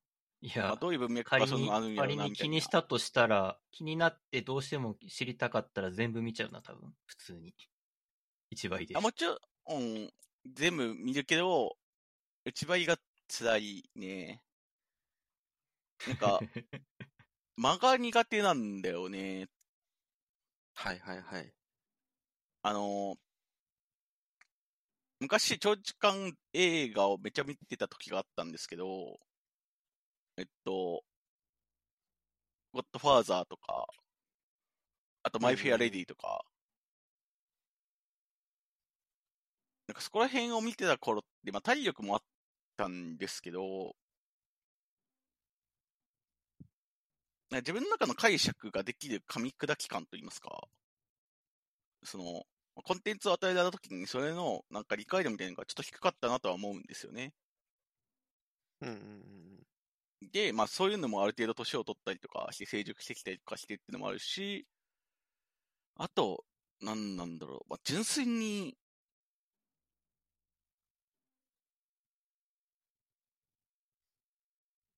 うーん、じゃあそこまでして見たいかって言われたら、まあ確かにそうなんですよね。そまあ、いや最終的には。なんか、でも、す結構今の話の中が、その、この本、その映画を早送りで見る人たちっていう風な本の前半で語られてたことで、あの、やっぱその、なんか、この本って、その、まあ、結構、まあ、両極端に二軸に置いてるのが、その、鑑賞する対対象と、その、情報収集する対象みたいなので、結構二分してて、あの、うんうん。要はその芸術と娯楽みたいな対比を置いてるんですけど、その芸術っていうのはやっぱ鑑賞物みたいな感じで、それこそさっきレオナさんが言ってたみたいに、その映画館に行くことによって強制的にこう、早送りとか絶対できないような環境に置かれて、その映画に向き合う。なんかそういった姿勢ってこう、やっぱその芸術物としてこう、その映画を見るみたいな感じで、こう、鑑賞するような体制で見るようなこう、ものだなんかそれに対して、その、結構昨今、その出てる、まあ動画とか、その、えっと、まあネットフリックスとか、プライムビデオとかで見れるようなものって、その、まあある種こう、娯楽物、その消費物みたいな捉え方をする。その、娯楽として捉え、あの、吸収して、あの、消費するものだったり、その、まあなんかその情報としてこう仕入れればいいじゃんみたいな、あの、なんか情報収集みたいな感じで見見るみたいな側面も、の見方が割と最近も出てきているという話をしてて、で、まあ、それって、だ情報収集するんだったら、なるべくこう、効率的に情報収集できた方がいいじゃないみたいな、あの、価値観が結構あるよねっていう話を、この本では、本でも出てきています。あー、なんかちょっとわかるのが、あれですね、その、要は、まあ、話のネタとかコンテンツとして知りたいっていうのと、例えばこの作画が良かったんだよねとか、その、この監督がさ、新しくこういうのやるからさ、とか、まあ、最近だとトップガンが多分、なんかできて、まあそれの音がさ、めっちゃいいからさ、みたいになって、全然なんか感情としてかけ離れてるものなんで、なんか、それをなんか一緒くたにして語るのはまあ、そもそも違う。確かに分けた方がいいなって思いました。うんそうね。その若い人こそほどこそというか、その、そういう早送りにする人ほど、そういったこう、なんかコンテンツの二分をしているみたいな、あの、話を聞いたり、その、なんか、やっぱり、まず最初に触れる機会を情報収集の機会だと思っ、あの、と割り切ってしまうみたいな見方をししてるみたいな話もできて、これ結構面白いなと思ったのは、なんか、早送りしたら、その、なんか、内容を理解できなくてもったいなくないみたいな、その、間とかそういうのが理解できなかったらもったいなくないみたいな質問に対して、もう一回見ればいいじゃんっていう話が出てくるんですよ。なんか、うんうんうんあの、うん一通り見て概略を理理解して、面白かったらもう一回当倍で見ればいいじゃんみたいな話なんですよ。なんか、まあ、背景に結構そのコンテンツ過多なこう、まあ、ネットフリックスとか、その本当にアマプラとかで、もうなんか死ぬほど、もう本当になんか一生かかっても見切れないぐらいのあのコンテンツがありふ、あの、溢れ返ってるじゃないですか。確かにそういう中では、あの、そういったこう、なんだろう、受け取り方みたいなのも一つあるのかなとは思いましたね。あの、これ本当になんか表面すくっただけぐらいのことしか喋ってなくて、なんかもうちょっとこう、結構そこからふ深掘りした話もこの本に書いてあるので、よければ読んちょでください。っとよ読みたくなったんで読んでみます。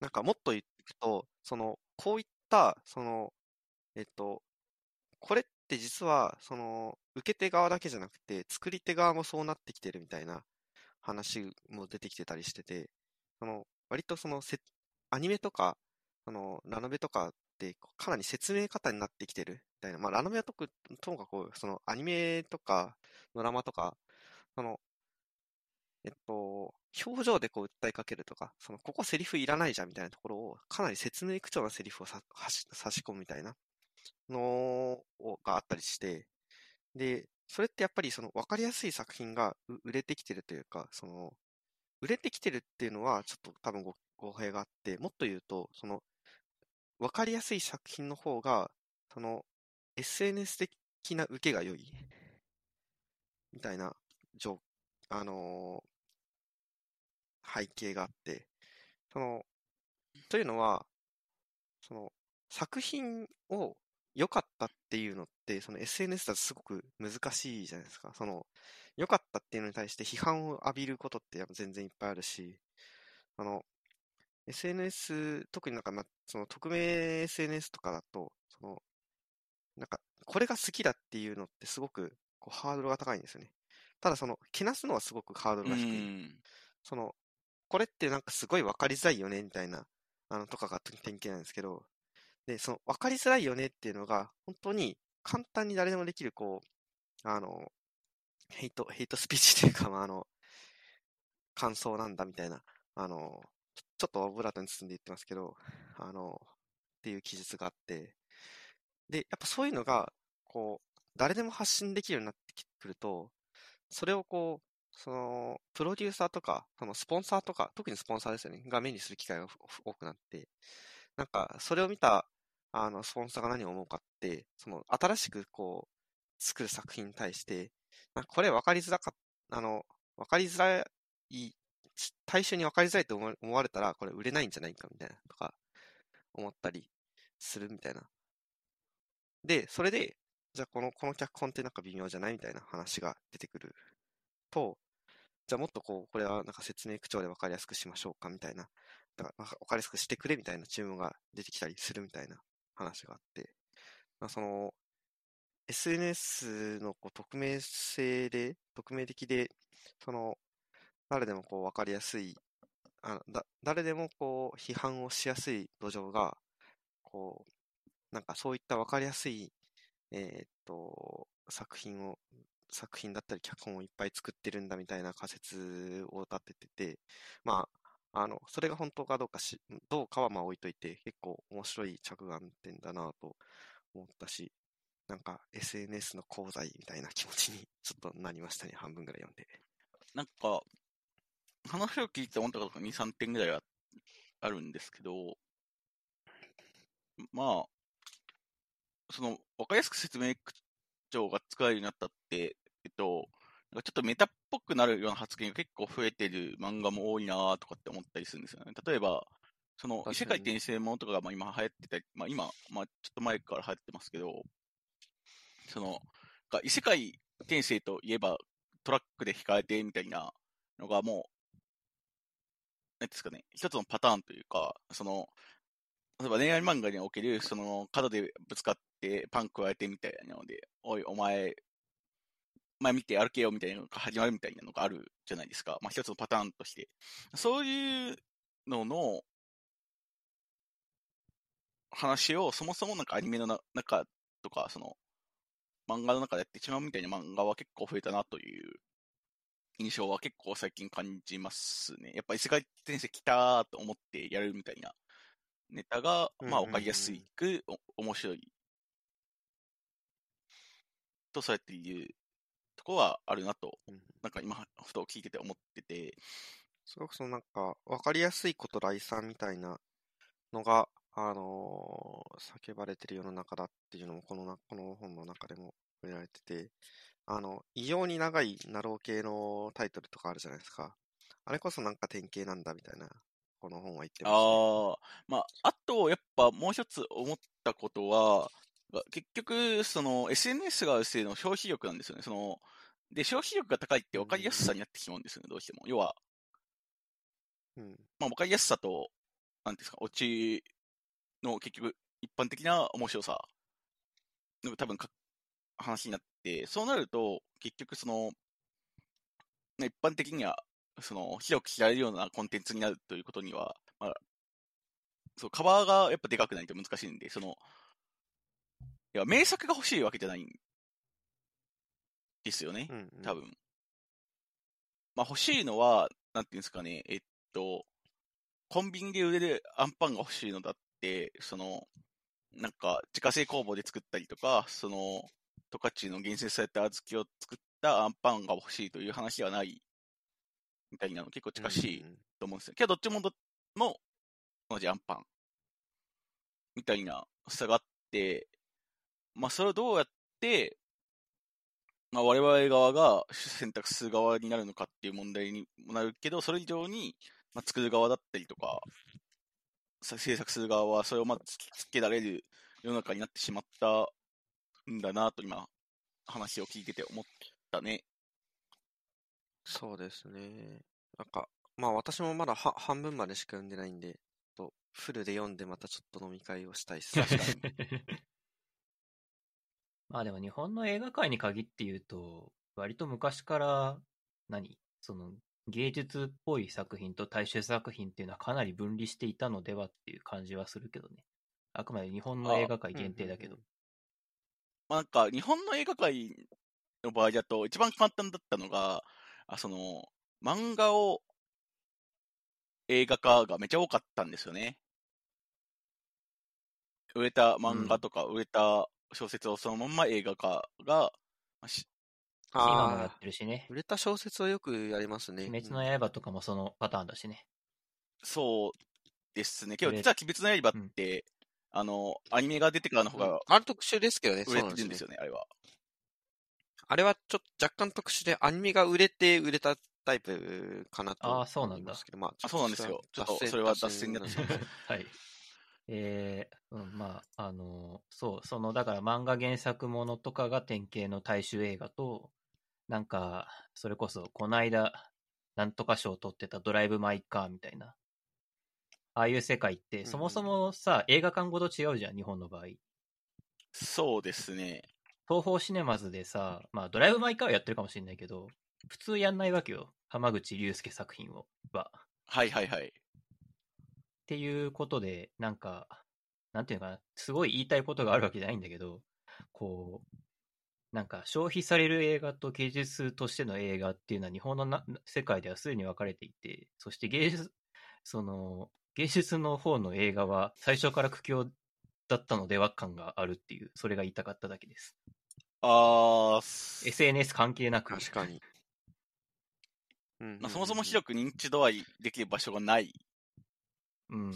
それが結局、そのネットフリックスとかアマプラの登場でもっとこう消費的な立場をになっ置かれただけなのではっていう話ですかね。そう、さらに大衆のせ、大衆映画の世界でもうちょっと何、芸術寄りのこともある程度はできたのが、今はま、ま、それ、さらにできなくなってきたみたいな。なんかそういう見方なのかなと思っていて、それでドライブ・マイ・カーが賞を取ったっていうのは、なんか皮肉なもんだよね。なんかよ、世の中、わからんもんだなという感じ。今めっちゃ考えてたというか、結構考えてるんですけど、まあ、広く知られる作品としての、うん、あるいは何ですかね、えっと、まあ、作品として面白いことを求めるんじゃなくて、広く知られることを目標にした作品で、なんか、そもそもなんていうんですか、えっと、まあ、1080プログレッシブで見るのが一番おもろいみたいなそういう感性で映画作る人とかって今後なんか、出てくるのかなってふと思ったんです。要はその、大衆がこう見るっていうのを想定した、まあそもそもなんていうか、ネットフリックスとかアマゾンプライムだけで流すことを前提としたようなやつで、要は芸術に近しい映画は作成されるのかっていうのをふと聞いてて思いました。どうなんだろうね。例えば、劇とかって生で見た方がいいじゃないですか。その空気とかしてたりとか。けど、その、うん、そもそも映像とか、その PC 越しでしか見れないっていう作品なんかありそうなんで気になったんでググっときます。多分ここ2年で多分そういうのを制作されている率は高いと思うので。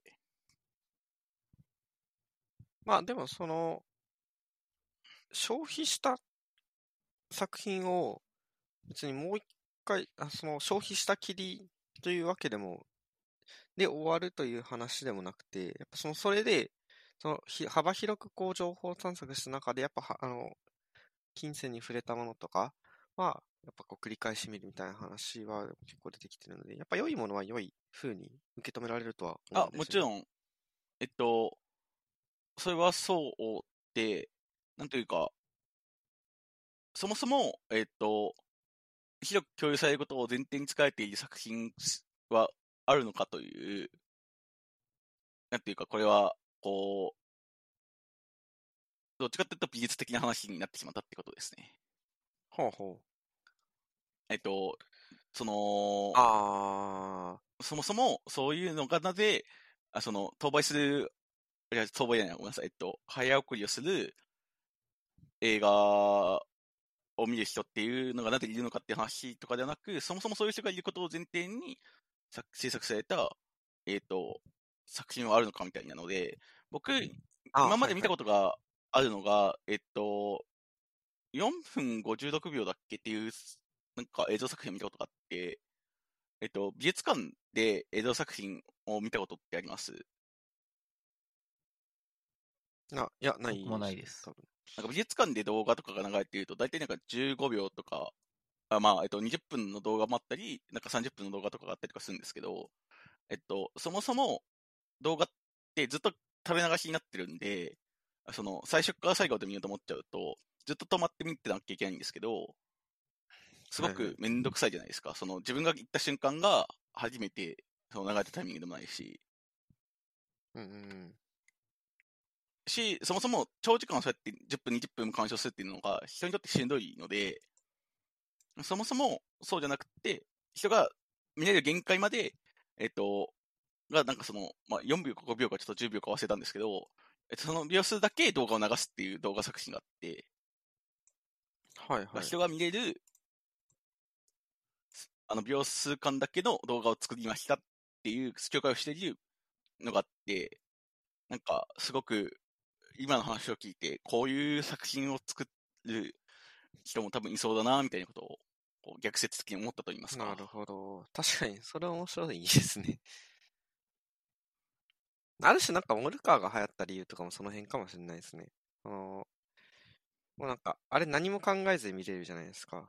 5分で、あの、セリフも一切入らない。はい、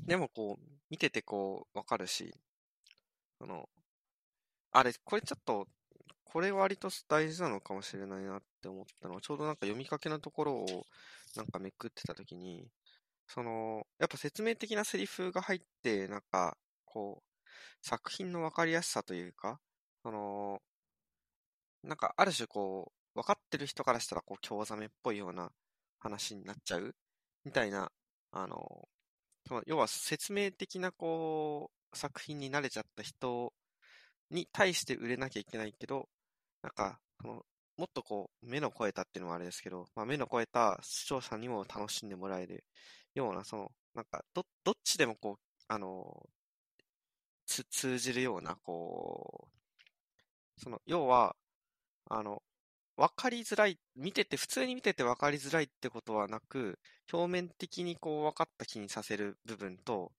なんか、目の超えた人には、ちゃんとその奥の理解も用意してるみたいな、なんかそういう作り方をしていると、なんか双方からこう、八方美人じゃないけど、まあ、双方から理解、理解というか、その、共感を得られて、あの、良いというか、なんかそういう作品を作っていくと今後、その、より評価されるような世界になってきてるのかなみたいな話が今出て、この、読んでたら出てて、あの、ちょっと私は見てないんですけど、その逃げるは恥だが役に立つとか、あの、ミュー404って、え、あの、ドラマがあったんですけど、なんか、あの辺の脚本とかが、その、全体を通してすごいわかりやすい、こう、えっと、脚本でありながら、なんかその背景にこう、なんか社会問題だったり、その、その一貫したテーマ感みたいなのが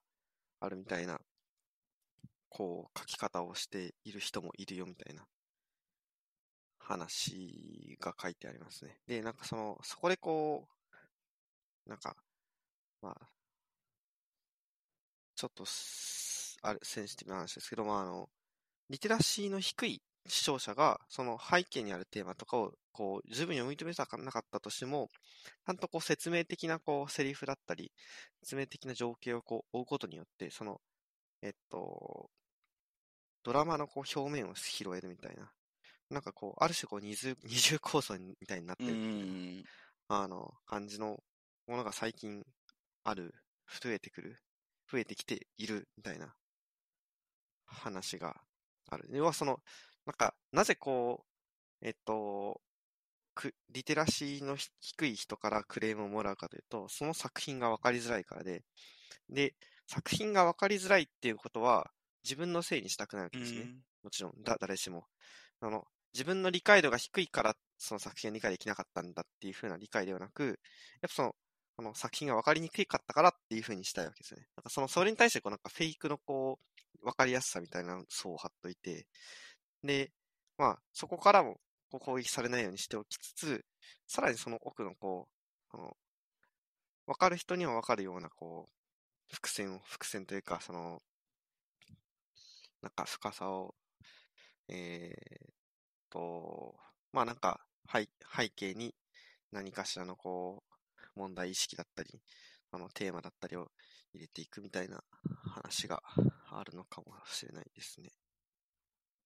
なんか、ふと聞いて思ったのが、絵本に近いというか、童謡文学に近いなっていうのをなんとなく思いましたね。ああ。子供でもわかるっていうのと、子供じゃなくても読んでて面白い。に。うんうん。で、絵本だったりとか、その、児童文学にあると思うんですね。まあ、僕特に、その、カモメのジョナさんとか、星の王子様とか結構好きなんですけど、そういうのってそもそも子供が読んでも面白いし、大人が読んでもおもろいみたいな話の、そういうなんか二つの方向性を考えて長屋と一緒なのかなとふと聞いてて思った所存でございます。ジブリ映画も割と、なんか、その辺の、の、いいところを拾ってる感じがありますよね。なんか、子供の頃、謎に熱中できたじゃないですか、ジブリ映画。確かにそうね。でもなんか、今改めて見ると、普通に、全然こう、普通に映画として面白いし。はい。私、この前、とある人に、ラピュタ見たことないって言ったらですね、どうやって生きてきたのって言われて、いや、こうやって生きてきたんですけどねって内心思ってましたけど。いや、ラピュタは、まあ、無理。僕、それで言うと、スター・ウォーズ見たことないんですよね。僕もないですね、スター・ウォーズ。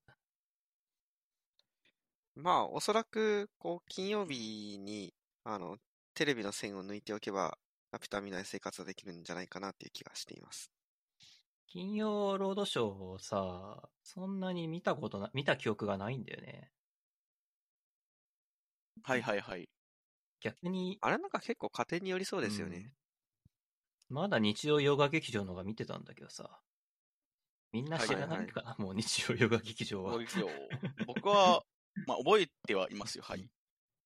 え、私はめっちゃ知ってますよ。めっちゃ知ってるし、時々好きで見てましたよ。うん。もう、もうないよね、日曜洋画劇場。もうないんだ、あれ。もうないんじゃないかな悲しいな。いつやに終わった気がするけど。いや別にあんまし悲しくないんですけど、もはやな。なんか、地上波で映画を見るのも、なんか、CM 入っ挟まって嫌だっていう人も多いし。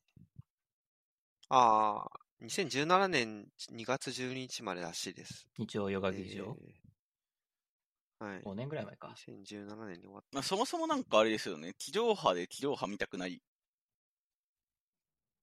た。ああ、はいはい。その、おもし、面白い、こう、ドラマとかは、その、配信サービスに降りてきた段階で見ればええやとか、あと TVer がそもそもあるし、その、はいはい見たいものを見たいタイミングで見るみたいな風な世の中になってきているので、そうね。そうねって言ったけど、これ YouTube ライブしてんだよね。まあ、うん。そういう。まあ、あの、アーカイブする前提だけどね。はい。あの、もちろ、うんんポッドキャストが主体なので。そうですね。